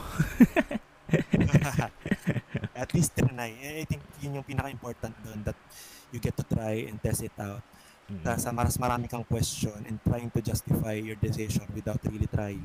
Yeah. So, mas maganda yung tinatry talaga. Mm-mm. Halimbawa, itong... Good question yun, ha? Oo, I, I like that question. Pero kasi, yun nga, parang halimbawa, itong podcasting, parang puro ko research-research dati. Eh, hindi naman lahat magiging smooth katulad ng nangyari oh. today. Pero at least, yung ganitong fruit ng, alam mo yun, difficulties natin today, ang ganda pa rin ng kinalabasan. Ay, sobrang solid yung conversation. Sobrang... Kasi ganito rin tayo to, talaga eh, di ba? Pag, Oo nga, pag magkasama tayo. Hindi tayo, nag, hindi tayo nagpo-podcast no, kahit nagiinom lang tayo. Oo. Life, life, ano tayo eh, life, life talks tayo eh. Mm. Sino nakakatuwa na parang gantong ganto parang ano eh parang wala ibang tao. Ganto tayo mag-usap eh. bonus lang yung may mga nanonood. Mm. and yun nga going back to sinabi mo I, I, I admire how you juggle things like uh, your passion and photog uh, passion and work. Kasi yun nga coming naman sa akin na hindi pang corporate. Parang ako naman bilib ako kasi hindi ko kaya yung ganun hindi ko kaya yung ginagawa man juggle kasi hindi ako multitasker na tao alam mo yun parang I have to focus on one thing kasi pero pag nag-focus na ako doon hyper focus ako gets mo parang hindi pwedeng may may kasabay or whatever. Mm. Yeah, ang galing. Pero hindi ba siya, nakakatuwa rin pala, no? Kasi naalala ko, ginagamit yung picture mo as parang material sa company niya. Yung nakaganon ka. Uh, eh, siguro bonus na rin yon kasi nakakatawa sa company that I work on right now. Hmm. They see me as uh, as an influencer. So, yes. dumating yung point na um, ang pinadala nila ako sa Siargao to make a vlog. Wow. Sabi ko, kasi I have, I have this following, sabi ko, I'd like to try vlogging nung 2018 or 2019. Sabi ko, I'd like to try vlogging. Pwede niyo ako padala dyan. So, hindi, hindi agreed because this, this saw my social media work. Mm. Parang, yun yung pinaka-moment o nung pinadala nila sa Siargao, okay, my my worlds are merging two different worlds yung yung yeah. yung creative side ko and then na na-tap din ng ng ng company yung potential na yon. So sabi ko, okay, I'm here in Jargao and I'm doing both things. I work, I get to do the things that I love. So siguro yun yung parang pinaka ano na lang, pinaka blessing and bonus na I get to experience that na pati yung company ko. I get to partners partner with them several times on a several campaigns na din. Wow. Uh, pag nakita niyo yung ngayon nga may ongoing pa yatang video ad sa isang video app. Hindi pa nila tinatanggal. I'm still getting some DMs. Wow. Ikaw ba to? ikaw ba to? Sabi ko, tagal na niya, hindi pa rin baburado. Tapos na yan ah. iba, ko, iba na yung... kung nakikita mo pa rin ah. Iba na yung hairstyle mo. Joke lang. Oo. Oh, kasi lumalabas yung video na yon hmm. Isang app plays Korean drama. Ah, Astig oh, So, eh, eh, di ba pumasok, pum, pumatok yung Korean drama? VU up ba yun? VU? Ah, yeah, yeah VU. Uh-huh. Hanggang ngayon, nandyan pa yan. So, yung mga mga K-drama friends ko sa Facebook, commenting or sending me message na, Jacob ba to? J ano na ito? Dito pa rin. So, nakakatawa lang na may ganong reach yung yung mga ginagawa ko sa company tsaka dito sa creative side of work. Yeah. May isang question pala si Paolo. Uh, despite the pandemic, meron ba kayong like small small goals or like something to strive towards creatively kahit papano this year?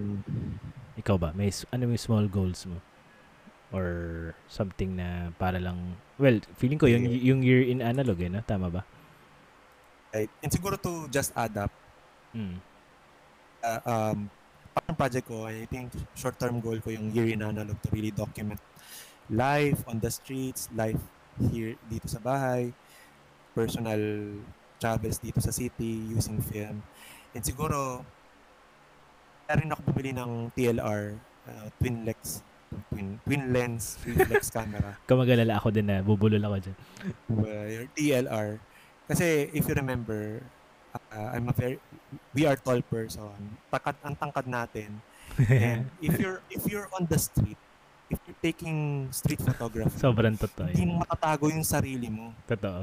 Oo. Kahit gaano ka pa ka-discreet, kung 5'11 ka, hindi ka makapag-street photography na maayos na parang, syempre, darating yung point na gusto mong, gusto mo candid, gusto mo, ano, dumadating sa point na, kung anxiety level mo, tumataas because people get to notice you because Mm. you're taking photos of them. So, yung ibang gusto mong picture, nahuli ka, so, nag, nasisira kasi, minsan, pagbabawalan ka, minsan, magpo-posing sila na medyo, di naman yun yung gusto mo. Eh, pag nandun sa, pag, sa film yung kuha, kurang sayang nung moment. So, ito sinasabi yun. Kasi gusto ko i-justify yung purchase ko, yung gas ko sa TLR. Kasi for me, di ba, pag TLR siya, um, ibang ibang way of shooting eh. Instead of eye level, Mm. Waist. waist level siya. Mm. So medyo bababa yung view picture. Yeah. Um when right now sa generation natin, if you're shooting PLR, hindi ka mukhang nagtitake ng picture. Yeah. Okay. Uh, another way an- or another thing din is way of really connecting to people that you're shooting. So, nakakabawas anxiety shooting the TLR. Yun yung tingin kong gusto kong ma-reach. Yung LR, this type of camera will help me shooting on streets because find your camera or gear interesting Mm. nakatakutan ka nila kaysa kahiyaan ka nila. Parang, uy, interesting yung camera mo. Nagiging conversational Mm. yung approach mo. Yeah. So, nawabawasan yung anxiety ko. Mas Mm. easy, mas, mas, i- nagkakaroon ako ng easy way to connect. Probably, that's, yun yung goal ko na use this camera to easily take portraits of picture. Gusto ko rin ma-improve yung portraiture game ko. More than moments, more than scenes. Mm. Gusto kong ma-improve yung port. May idol kasi ako ngayon na ano, TLR photographer. um, Mm. Si Vivian Meyer. Ah, okay. Vivian Ah, Meyer. Sobrang galing niya sa portrait, sobrang galing niya sa street using TLR. Mm. Very aggressive yung approach niya. And hindi naman hindi ko naman gusto maging aggressive but at least to get influence from her work and apply it on on our generation on how I take street photo. Mm. Ayun. So, yun yung pinaka short term goal ko why why I bought this TLR camera more than the forma Mm. but to really improve my street photography game. And syempre, na-enjoy ko rin yung ano eh, yung bagong medium na to kasi very interesting way to take photos. Hindi siya katulad ng Fuji or ng any other cameras na ah, sa tangkad natin. Notice ko. Pero ikaw, ano yung, ano yung ano mo, short term mo? Ako, ano eh, wala, nasa ano pa ako eh, nasa, nasa, wala, wala akong, wala pa akong nakikitang uh, ma-aim na goal for now in terms of photography. Pero I'm really excited kung ano yung magiging rebirth ko for it. Kasi hindi ko pa alam eh. Definitely. Pero Kumbaga- nandun ka sa phase na to figure it out. Oo. Kasi, yung parang kwento mo kanina regarding sa uh, sa photography na parang you felt uh, yun nga, yung parang pinanganak ka ulit or something nung nag, nag-film ka, di ba? Parang ako kasi parang namimiss ko yung feeling nung nag-uumpisa ako. I always try to simulate or emulate yung ganong feeling. Kasi hindi ko na naramdaman eh. Kasi kahit nung, lalo na nung naging trabaho ko na yung photography. Halimbawa, may shoot ako sa event. Parang, parang hindi ka naman uuwi nung kasing saya mo nung nag-uumpisa ka eh. Na, uy, nakuha ko tong photo na to. Di ba? Iba yung feeling na you get rewarded because you really like the photo. And hindi dahil sa monetary gain, di ba? Kasi syempre, pag trabaho mo na siya, yung joy mo is andun na sa monetary gain. Which is wala namang mali dun. Ako naman, gusto ko lang ma-feel ulit yung feeling nung nag-uumpisa ako na alam mo yun, parang nangangapa ka ulit. You try to look for your voice again, your creative voice. Kasi parang for for the longest time, hindi ko na siya naramdaman eh. And I have talked about this on a different podcast actually regarding Shesta series. And I'm excited. Oh, oh. I'm excited kung ano yung magiging kalalabasan. Kasi, baga open ako for it. Kumbaga, wala akong idea kung ano yun, pero I'm sure there will be. Kasi nga, tulad ng sabi ng wife ko, till the end of the day, Still ay, a photographer. you're still a photographer.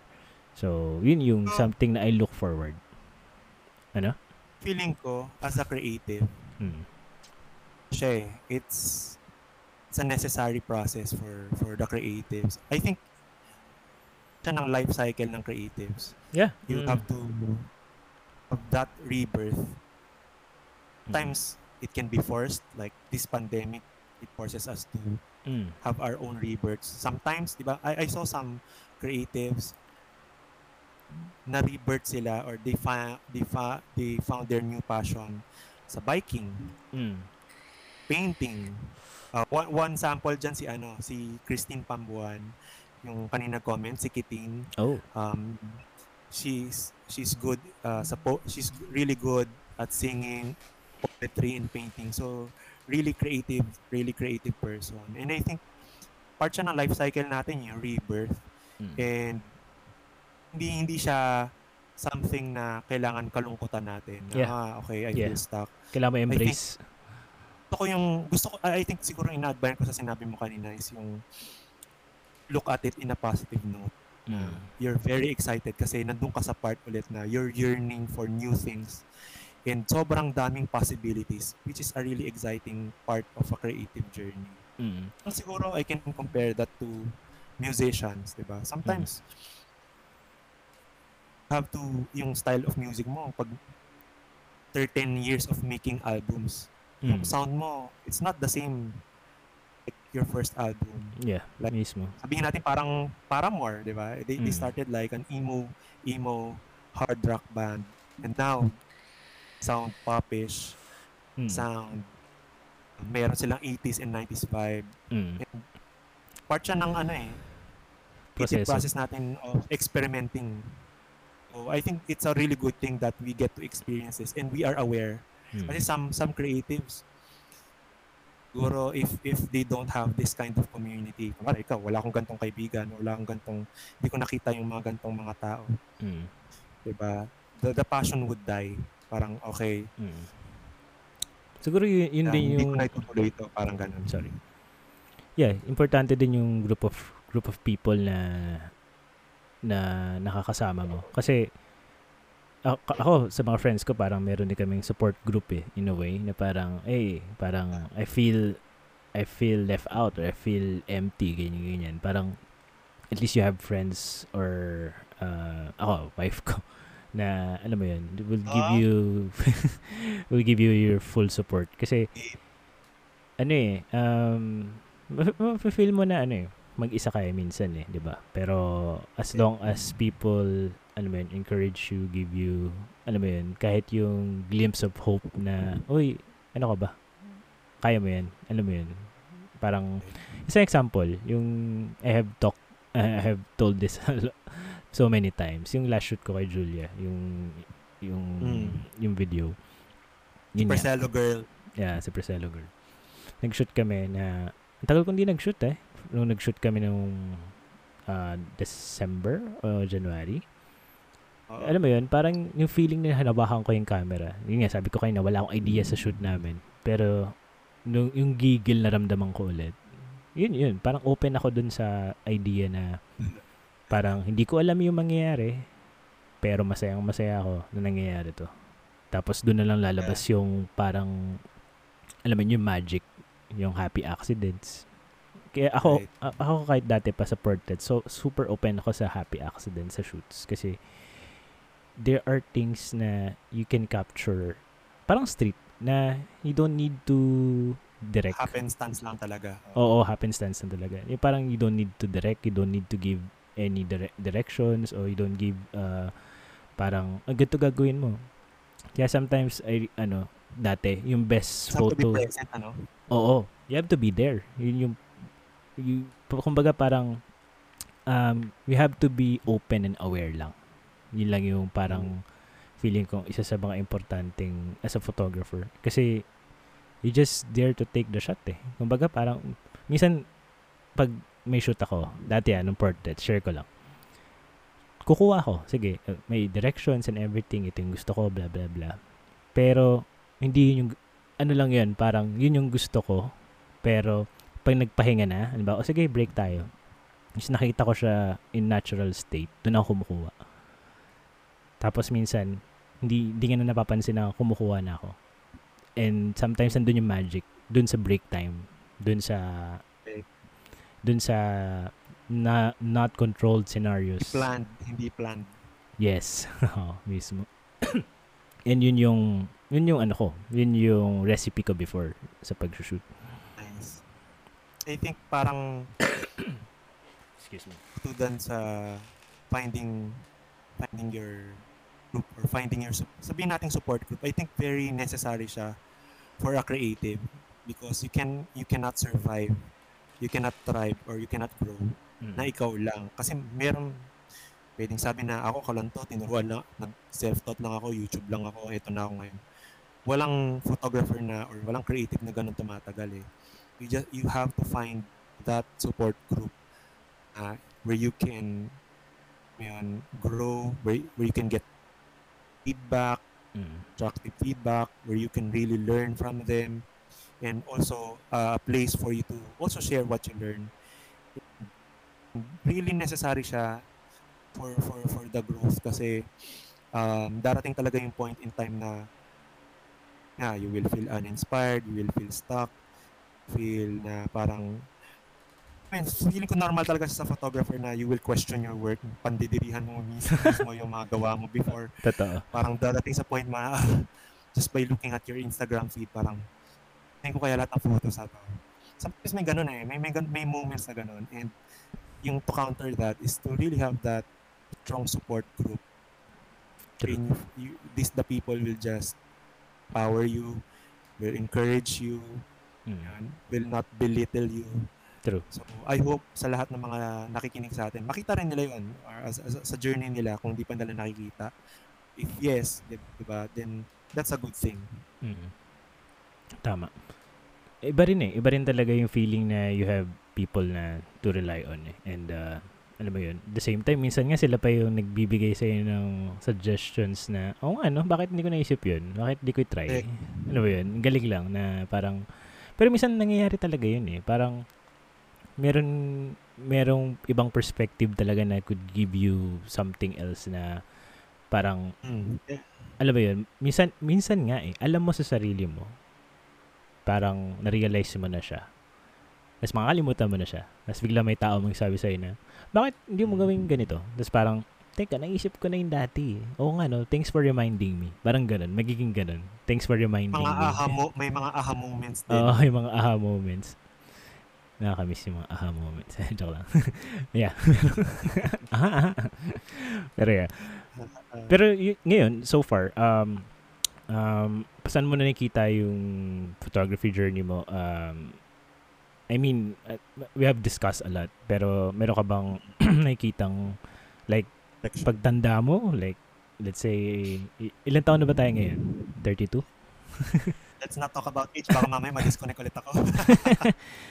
Pero like, thir- thir- thir- early 30s tayo ngayon. Pero, ano na lang, early 30s para safe.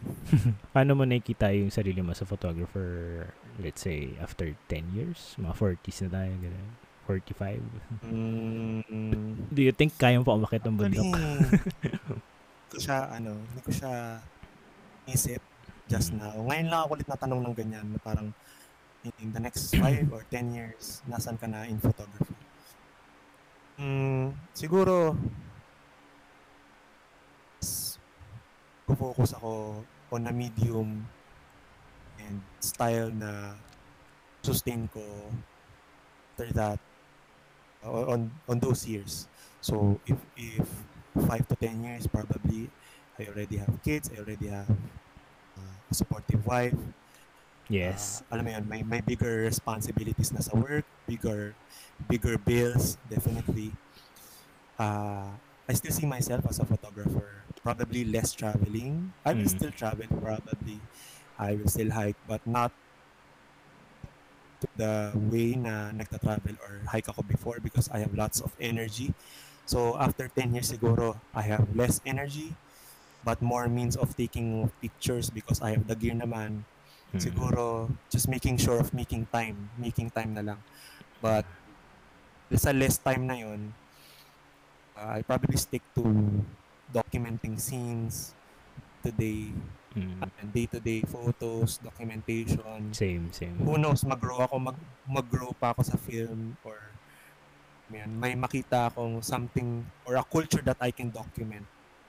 Uh, Nice. uh, before I'm taking pictures of the nature, Mm. who knows saan ako pwede dalhin ng film photography or ano yung gusto kong i-document. It can be street, it can be Filipino culture, it can be my life. I don't know yet. It's something that para katulad mo, you're still trying to figure it out. Kaya makita nyo yung film account ko. Random. All around. Sobrang Mm. Random na mga shots ko kung saan saang photo walks because I'm trying to find that voice na siguro pag nakita ko, ayan, that's something that I can sustain long term. Yeah. Sabi, sabi pala ni Paolo, kalalang. Sobrang okay nga talaga pag nag-merge yung passion and work mo. Parang super rewarding, hahaha. Pero slightly nakakatakot din kasi it's scary to suddenly look at your passion as work, a deliverable. Tama, totoo yun. Sobrang, So, yun. ako nagkaroon ako ng struggle before. Ewan ko, alam ko na, na-open up ko to sa'yo before. Ang struggle ko before, yung struggle ko before is how can I transition as a passion passion ah, hindi fashion passion photographer Kala ko na pre. Sige, go ahead. going to paid kasi sabi ko tangina paano ako kikita dito kasi parang You hate weddings. you hate weddings. You hate corporate. Tang- this is not this is not me. uh, Na- naalala ko yung nag-inuman yata. This is not me. I hate weddings. Hindi ko masusustain to. Focus na ako sa style ko. mm. ako ano dumating din ako sa yun tama dumating ako sa ganung point na ako naman ang struggle ko is how to earn money using photography pero nung nalagpasan ko naman yun ang problema ko naman is how to feel good again Yung with Mm. photography. Which is, feeling ko we have discussed earlier, pero hindi ganun ka-deep. Pero, yun nga, ako naman, yun nga, transition, ako kasi gusto ko lang talaga maramdaman yung feeling when starting out. Eh. Yun lang talaga. Yung, yung feeling na May gano'n. question ako. Yes. Nung nag-transition ka, I think this is a good question for you kasi ikaw yung tingin ko mas makakasagot sa, sa atin. Mm. Kung tingin mong nag-jump ka to corporate, to wedding events, Mm. tingin mo ba, tingin ka sa point na nag-plateau ka? Like for example, hindi ka na nag improve feeling mo stuck ka na dito, wala nang bago sa shoot, Oo naman. bago sa photos mo kasi naging routinary or tama yung sinabi ni Paolo eh, yung Mm. nagiging deliverables or Mm. out of compliance, you're just taking Mm. photos because you're getting paid. Oo, man. ang yun nga eh um, sobrang plateau talaga yung photography ko kasi ano kasi parang I see my camera as work alam mo yun parang kapag Mm, dati kasi pag kukunin ko yung camera ko excited ako kasi uy magsushoot na ako Alam mo yung sa Yakitate Japan, pag may, yung nag, may effect pag sumubo siya ng pagkain, Oo. yung anime, Oo. oh! dati kasi uh, when I'm starting out ako hindi rin naman ako privileged eh kumbaga parang yun sabi ko kasi nanghihiram lang ako ng camera no So, dati manghiram ako sa mga friends ko. Pupunta, meron akong friend na tiga Tomas Morato. Hiram akong camera sa kanya. Tapos pupunta ako ng Paranaque para mag-shoot. Gets mo, parang totally. Mm. Tapos yung pera ko sobrang sakto lang. Yung parang, Oh. minsan nga 20 lang. Hindi ko lang paano ako nakakauwi. para lang makapag-shoot. One, two, three. Pero, ang ang point ko is, dati, kahit walang pera, nakakapag-shoot ako kung saan saan. Saan saan ako nakakarating. Nag, o, minsan nilalakad ko lang para lang makauwi or para lang, alam mo yung pag masayang masaya ka. Passion, ang saya, passionate ka talaga. hindi, ang saya maglakad eh. Parang, yung adrenaline mo, ang taas. Gets mo? So, parang noon time na yun, parang, masaya na ako sa ganun. Tapos, nung naging work ko na siya, dumating sa point na parang, alam mo yun, parang, pag nakita ko yung camera, ah, trabaho. So, parang, naging plateau talaga. Parang, kasi parang, dati kasi, pag hawak mo yung camera, lahat ng angulo hahanapin mo para mag, makuha mo yung gusto mo eh. Ngayon parang, okay, trabaho, nag-handshake na yung nasa stage, picturean ko na, tapos, ano ba yun? Walang, ano eh, walang, walang something magical or something majestic about it eh. Pero ang natutunan ko naman on the side, while working, is talking to people, to different people. Yun naman yung Ah. Alam mo yung may nag-gain ako in a way, kahit hindi photography Oh. related. Although minsan gagamit Mm. ko rin siya sa photography kasi parang because nakikipag-usap ako sa iba't ibang klase ng tao, iba't ibang social class, foreigners, Mm. what- whatever. Parang natutunan ko mag-adjust when talking to them. Parang okay, merong sobrang yaman na client na geologs. I mean geologs Mm. magsalita. Meron namang Mm. sakto lang yung budget pero konyo. Nagets mo? Parang yun yung may Kaya natutunan ko. adapt. Oo, yun naman yung natutunan ko na parang, ah, okay, alam ko na kung paano kakausapin. Ah, alam ko na kung paano, um, ano mo yun, parang, paano makipag-negotiate or makipag-deal with them. Na dati, yun yung problema ko kasi hindi ko alam how to, to value my work or my photography. Mm. Kasi parang dati, sige, shoot lang ako ng shoot. Tapos, wala naman nagigain monetary. Pero nung, yun nga, nung naging work na siya, parang, alam mo yun, parang, yun lang yung nagain ko, which is social skills siguro. So, Nice. yun siya yung, puro downside lang. Hindi siya puro puro negative side lang pero na-appreciate mo pa rin yung mga earn mo or na-gain mong skills out of it. oo. Saka ano rin, during the plateau period ko, Mm. ano rin, naramdaman ko rin na kahit sa feed ko, Instagram, Facebook, parang I don't see the photos na yung may wow, katulad dati. Parang feeling ko, hindi ko lang kung ako lang, pero parang dumating sa point na lahat pare-pareha sa itsura. Tapos parang nawala, Mm. parang bumaba din yung interest ko kasi parang feeling ko, ganun din ako. Kumbaga parang wala na yung parang renaissance nung early stage na parang, uy, galing nito ha. May ganun. Gusto ko maramdaman din yun when looking at photos eh. Age of discovery, no? Parang, oh, shit. Oo. Ito na ito. Ngayon parang, okay, sige, maganda. Pero, alam mo yun, wala yung parang, tangin ang ganda. Wala, walang, ga- parang, di ba? Gets mo? Parang nag-grow ka na rin talaga siguro sa industry na parang you know the expectation sa mga photos and when you see it, ah, okay, meets. Pero hindi na siya yung parang exceeding expectations na, wow, this is something na Mm. award-winning, ganyan, Mm. ganyan. Siguro, siguro, isa yun. Pero parang, siguro nandun din yung, sabi ko nga, di ba, yung feeling na nag-uumpisa, ulit-ulit eh, no? Kasi nung feeling na nag-uumpisa ka, mabilis, ah, hindi, hindi mabilis, pero natutuwa ka rin sa mga, ano eh, mabilis kang ma- matuwa sa photos eh. Mm. 'di ba? Parang iba yung appreciation mo when you're starting out din. I want to feel that way din when looking at other people's work. Gets mo? So, hindi ko alam kung dahil parang nas desensitize ako. Alam mo 'yun? Kasi parang syempre, ang dami kong friends din na photog na ang gaganda ng gawa. Parang feeling ko siguro darating din sa point na parang, ah, okay, ganda. Na parang na- nasanay ka na sa, yun na yung norm mo. Na parang, siguro parang siguro parang pagkain din na parang okay nasanay ka sa mga fine dining shit na mahal tapos parang, parang sa'yo, hindi na siya, ano, hindi na siya parang, wow. mm, parang ano parang buffet parang mga first two buffet mo parang wow galing nito tapos nung mga pang panglima panglima na parang Ayos naman. Okay naman. Sulit da, sulit. Wala. Sucks lang. Ah, parang ganun siguro. And, Nice. yeah. Ikaw, ano sa tingin mo? Ano ba yung tanong? Kalimutan ko tuloy. Dahil ko sinabi. Eh, tinanong ko sa'yo kung nagplato ka, Ah, yeah, yeah, yeah. yung experience mo. Mm. And I think, ta- siguro kung dumating man, dumating ako, like last year, tsaka ito ko recently, Mm. parang may, may plateau moments. Mm. Important yung mga um, really finding inspiration talaga on different mediums. Like, hindi ka naman, kung photographer ka, not stuck with photos itself Mm. or just looking at other photographers work. There are other ways to ano to gain that inspiration or yung magkaroon ka ng rebirth sometimes makukuha mo sa ibang bagay. Mm. So I think ang kailangan lang talaga natin mag-explore and never get tired of discovering identifying para mas makilala pa natin yung sarili natin as a creative, di ba? Yeah. Sabi nga ni ano eh, sabi nga ni Paulo eh, reinvention is one of the most pa- powerful tool of creatives talaga. Yeah. Pag ano mo yun, pag dumating sa point ulit na you feel na uh, mararamdaman mo yun eh.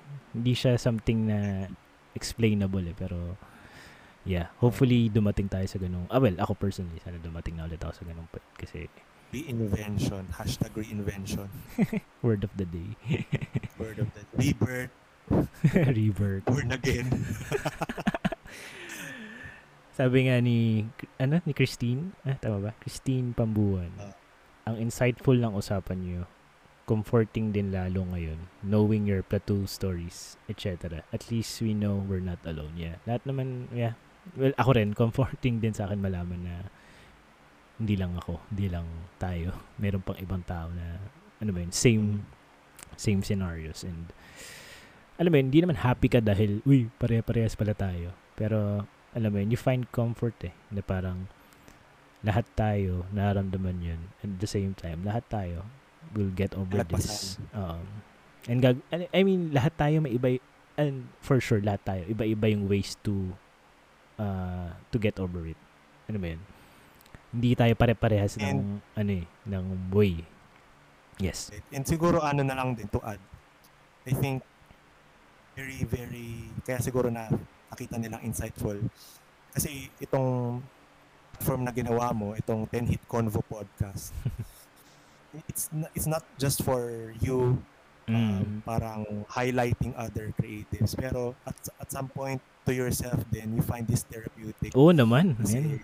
you find you find people or you get to know people na okay, same journey kami nito. Okay, we, we have the same experience. I, I get to learn from this person. I get to pick on on his or her brain.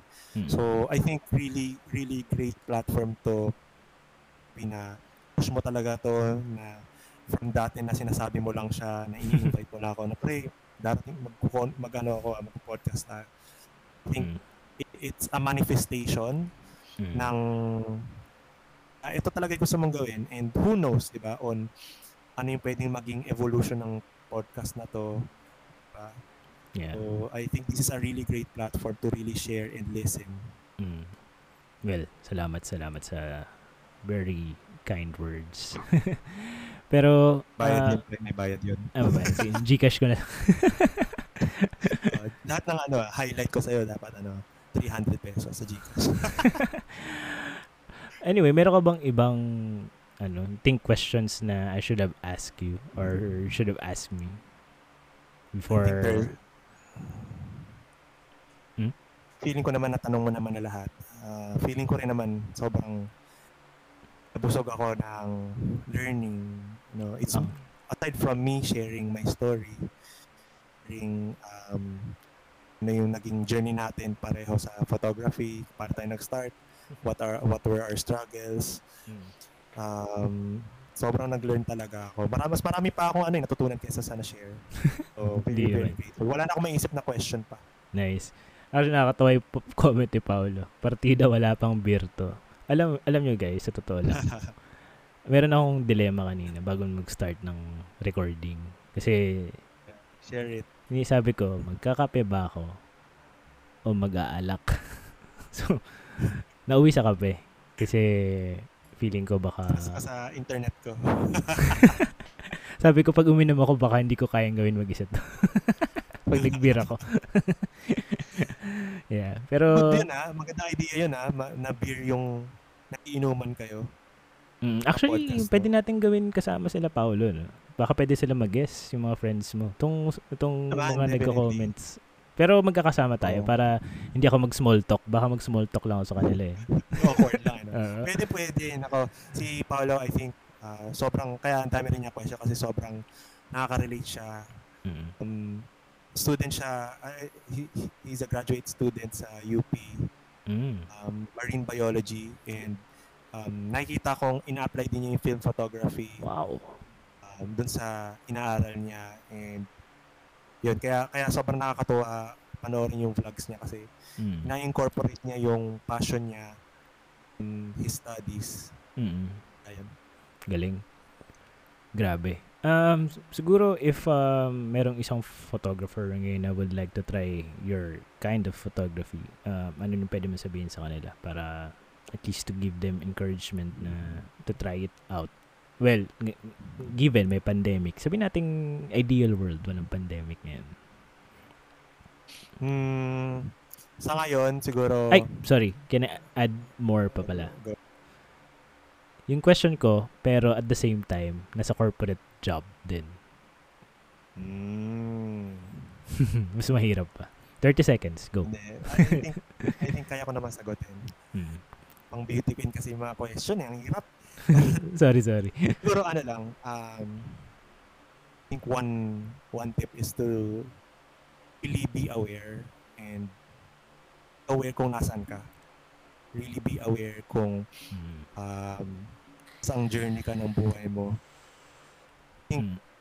very important before making any decisions is to really ask yourself kung uh, nasaan ka if you're capable of making such decisions. Mm-mm. Kasi any decision would do eh. If, pero nasa sa journey mo yan kung nasaan ka. Uh, mahirap kasi yung lagi mo papersa yung sarili mo you're not in the right situation. Wala rin naman perfect timing. But Mm. Yeah. masabi ko lang, pinaka gumawa, magandang gumawa ng desisyon. If very intelligent yung magiging decision mo based on how you evaluate your past, ha, nasaan ka ngayon, and if it's sustainable in the future. Tama. So right now it's pandemic. So definitely you cannot you cannot just go out and travel, just ditch your job. Diba? Pero if you find yourself uh, you're earning, you're trying you're able to support your family, you are responsible enough to pay your bills. Ehem, di ko nagagawa yun lahat palagi. But if if if yung job mo na provide yon and you still get to your thing and enjoy photography not in the ways na um, you're dreaming of like other photographers um, I think you're in the right place sa ngayon no um, you you can you can sometimes kasi nasa ano yan eh minsan bubum yung photography mo you're already in the 40s di ba Mm. Totoo. So, kung nasan ka ngayon, just decide ano yung tingin mong makakabuti, Mm. not just for yourself, but for the people around you. Mm. No? So, if you're being a responsible person, if kaya mo, kung nababayaran yung bills mo while you're enjoying it, then dyan ka muna. Yeah. But if you're in the place na um, capable ka of uh, sacrifice, ano mo yun, quitting, and tingin mo you have all the resources, or tingin mo you have the right courage, right amount of courage to pursue photography kahit na hindi pa enough yung, hindi pa enough yung resources mo, you have the right support group, then I think makaka-survive ka. So, but my number one tip talaga is, nasan ka ba ngayon? Discover it, ask yourself, nasang part ka ba ng buhay mo to really to ask such question and make such decision. And di naman palaging ano eh. Siguro yung pangalawa doon, don't com- compare yourself. And this is something that I also wanna tell myself. Self, self-reminder Mm. and good reminder to everyone na kahit na consciously we are comparing our work to the others or comparing our work our previous work before na feeling mo ang pangit na ng work mo ngayon kaysa sa work mo dati Mm. Yung photo photo mo ngayon pangit na Mm. compare sa dati. So stop avoiding, ah, stop avoiding, avo- avoid avoid comparing with comparing kasi it's part of creative process, experimentation Mm. na hindi siya pangit na experience. I, I think it's very natural for creatives to experience it that way. Just know that you're not alone. Siguro pangatlo na yon that you have a community. I think you just need to find the right people to grow with. So, Sobra. ako happy ako that I have Sep Longboy, the 10 Hit Convo podcast, Grabe. film people, the film community, the Instagram people na nakasama ko before, and the right right work people na kahit na alam nilang kahit naman ako sa trabaho, they also know me as a photographer and creative as well. So, I think really finding the right people who can support and guide you along the journey. Eh, di naman talaga siya straight path, di ba? Ikaw, di ba? Mm. Ano siya eh? Zigzag. Yeah, sobra. Ang impor- pero ang importante, you're moving forward. Pwede kang iba to sa Nice. portrait, sa erotica. Mm, after three years, nasa wedding and corporate. After three years, nasa podcast ka naman.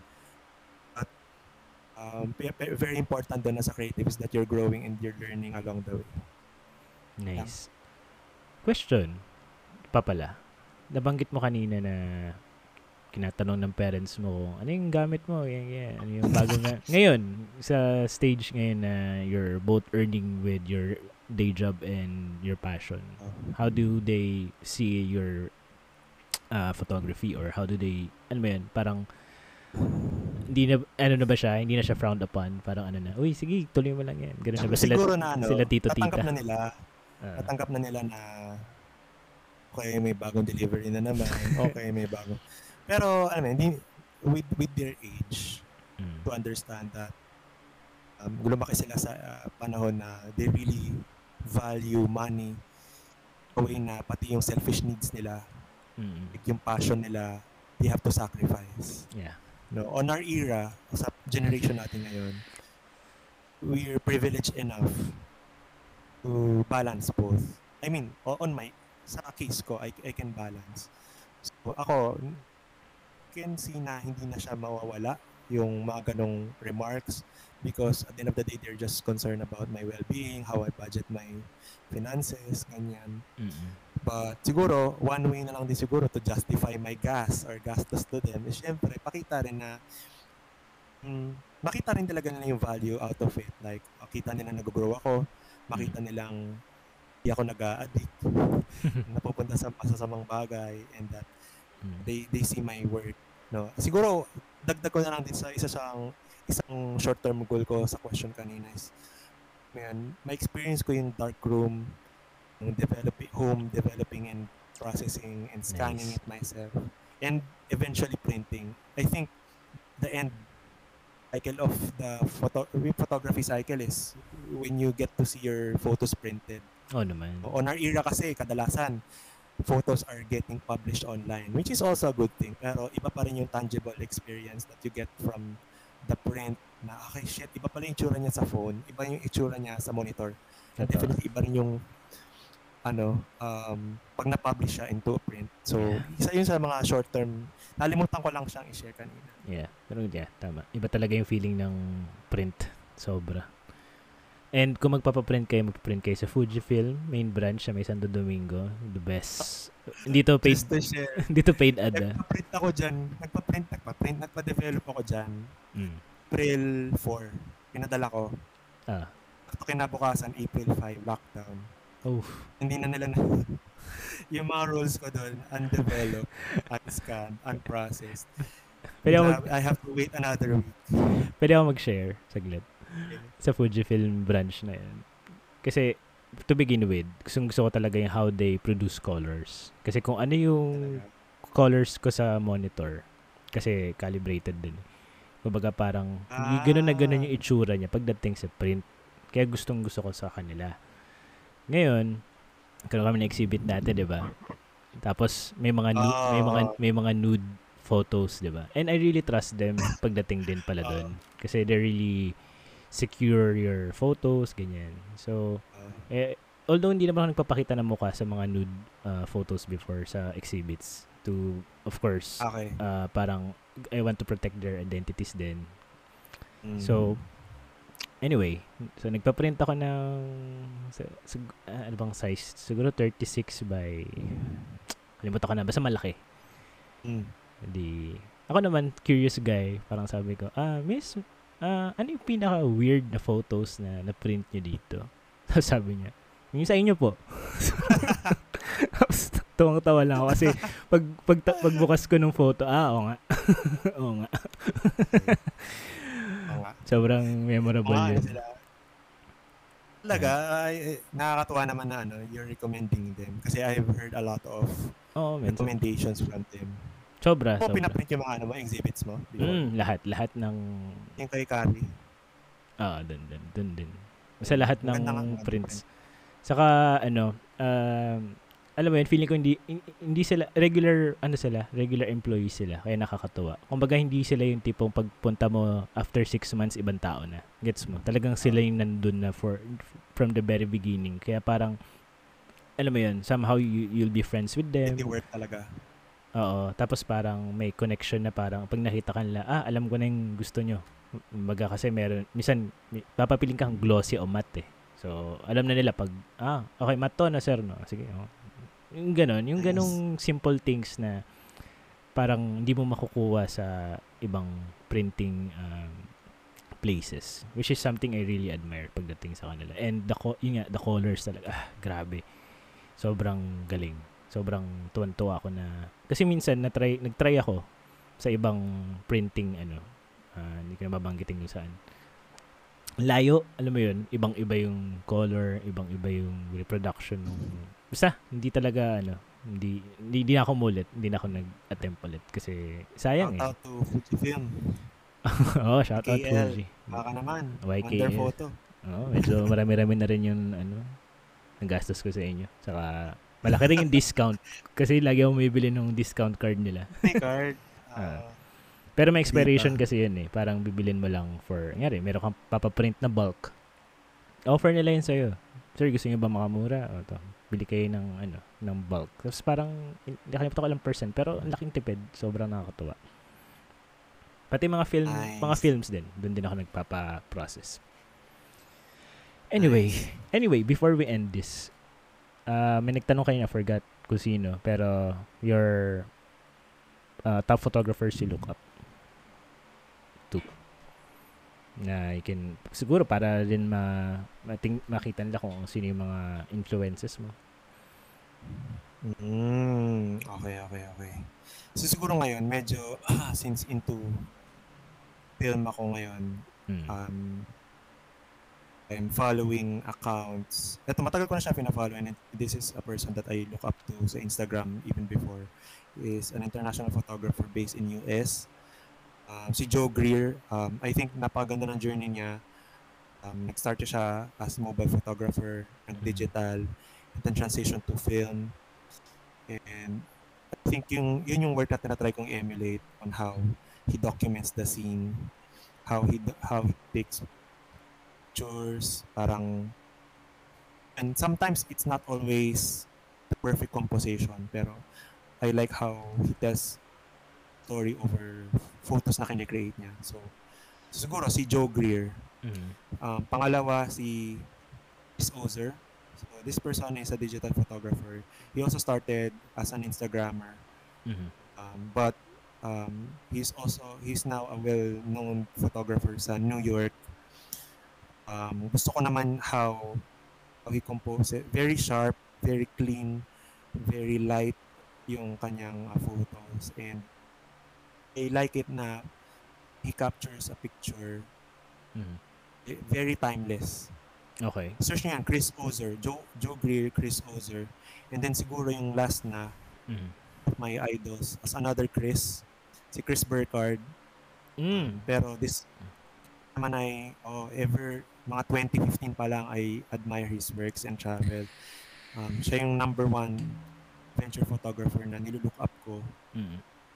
Um, sobrang galing niya. Um, ang dami niyang adventure sa Iceland. Ang dami niyang ang dami niya rin trinay na medium. He's also now a director.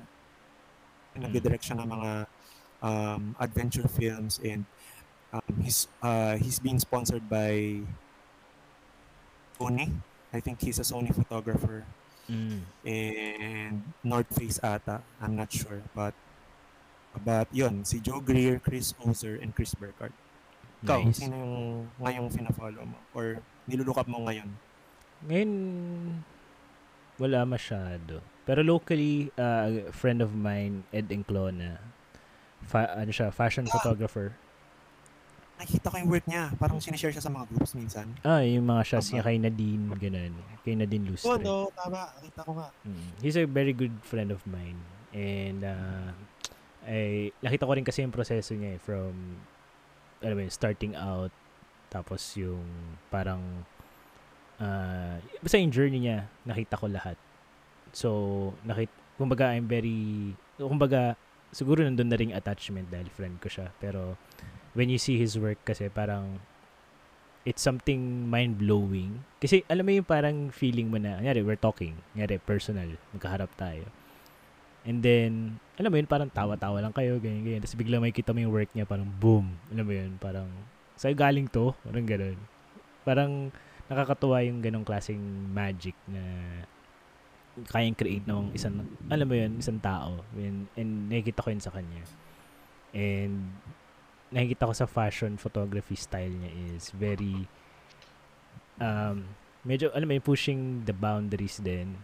Kumbaga, I, I, I can see that he's trying to to do something really unique every time na may project siya. Which is something na sa akin exhausting yun. Kasi to be able to come up with a concept or create something out from scratch na hindi magkakamukha yung ginawa mo. Gets mo ibig ko sabihin?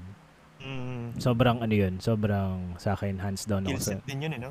Oh, man, skill set. And the effort on everything uh in kasi sa fashion, 'di ba, may stylist ka, may makeup artist ka. Tapos he's pushing the the envelope din pagdating sa production design, sa the way he shot it. Basta, di ko ang hirap i-explain, pero you have to check out his work. Very very very very good and young photographer. Mm. And si Mox San- si si Mox, Mox Santos, ano rin 'yun. Ngayon naman nasa Dubai na siya. And ganun din, similar story kay Ed. Very very very good photographers. I mean, hindi yun yung style ko, pero it's something na alam mo 'yun. Uh, admire their work. Oo, sobra.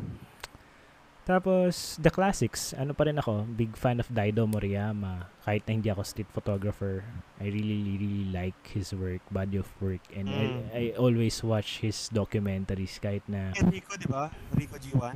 GR. GR. Yeah. GR. Sobrang feeling ko na doon ko natutunan yung yung portraits ko uh, influenced by his street photography. Yun yung sinasabi ko kanina, Kita di ba? I find magic dun sa mga candid, not stage moments during my portrait session. So, and Araki. Nobuyoshi Ano Araki. yung wab? Bisabi? Wabi-sabi. Oo. Yeah. Japanese style. Mm. Finding, ano, finding beauty in, on the imperfections. Yes. Saka ano talagang Asian influ Alam mo naman tayo Asian cinema yung favorite natin, Gerald. Um, Japanese na. Favorite natin ng mga Japanese cinema. Sila, Documentaries. sila Yuma Asami. anyway, Nababanggit sana ako ng mga pangalan kaya lang baka ano, iba maisip na mga nagka-follow sa akin dyan. anyway, well, I'm really glad Je, for taking the time na um, makipagkwentuhan sa akin. Na kahit na ganito talaga tayo to begin with, pero to be able to transcend it into a podcast, I really appreciate na nagbigay ka ng oras and ano share your insights, your your views, your perspective pagdating sa photography and uh, yun, very I, sobrang na-appreciate ko yun and thank you, thank you, thank you very much. Kaya din pre, sobrang natuwa din ako kasi akala ko kanina it will be more like an professional interview, like media Hindi. interview. hindi, hindi. But I like it na parang nandyan lang ako sa inyo, di ba? Parang uh. lang tayo dyan. Mm-mm. Parang natural lang kasi sa totoo lang, ganito naman talaga tayo mag-usap and which I really appreciate. Mm. Fully magawa natin to ng live, like, like face-to-face ulit Oh, sana nga. after this pandemic. Saka, if ever na magre-record tayo ulit katulad nito, invite natin yung mga friends mo. Ako naman curious Sure, naman for ako. sure. Sobrang curious ako sa film. I mean, I tried film. Alam mo naman yun, di ba? Nag-film din ako before. Yeah. Pero, I've never really, alam mo yun, went down. Invested time talaga. Mm, kasi, wala akong pang-invest. pang time. Time, time meron. Pero, ayun. Um, siguro yun, sana hopefully makapag-set tayo with your friends like Paolo, uh, ano yung pangalan? Christine, Ken. Ayun. Oh, so, hopefully, yes. hopefully. And, um, ayun, yung sabi mo nga kanina regarding sa podcast, parang, kala mo professional interview. Hindi, hindi. Kasi, ako, tired na rin ako sa, ano eh, sa mga, alam mo yun, Scripted, parang ganun. Oo, kasi parang para sa akin, ah, bata pa tayo, yun na yung napapanood natin eh. Alam mo yun? Parang, I like the candid, katulad ng photography natin. I like it raw, I like it candid, I like it, alam mo yun, spontaneous. So, alam mo yun, kaya I don't really create a flow for it. Although kinakapa ko pa lahat. Pero, I'm Mm. trying to find the identity, the character of this show. Pero, alam mo yun, hopefully, eh, lalabas siya slowly. And, uh, yun lang. Yun lang yung goal ko, makipagkwentuhan talaga. To keep me sane din at the same time. Sabi ko nga, this is a podcast pretending to be, ano, this is a support group pretending to be a podcast. Oh, ang witty mo rin sa 10-hit convo, no? 10-hit. Oh, kasi uh, fan ako ng fighting games, 'di ba? Street Fighter, blah blah blah, Tekken. So para sa akin. hindi lang 10-hit yung ginawa natin. Oo naman, di lang. 20 hits. Sobrang combo. And on that note, I would again thank you Je for the time. And sa Thank mga you rin sa mga nakinig. Oh, man, thank, ti- sobrang thankful ako sa mga nabanggit na natin kanina. Kasi nag-stick sila. I can see the numbers still going strong and I really appreciate. Thank you, thank you very much. Hopefully next episode subukan nyo ulit kahit na hindi ko sure kung photography related ulit pero hopefully art related pa rin. Ayun. Yeah. And- nice. Abangan ko yan. Yep. Namin yan. And Je, thank you again. And to the viewers, thank you again. And follow me on Spotify, 10 Hit Convo. Facebook. Feet long boy. Yes, sir. Thank you very much.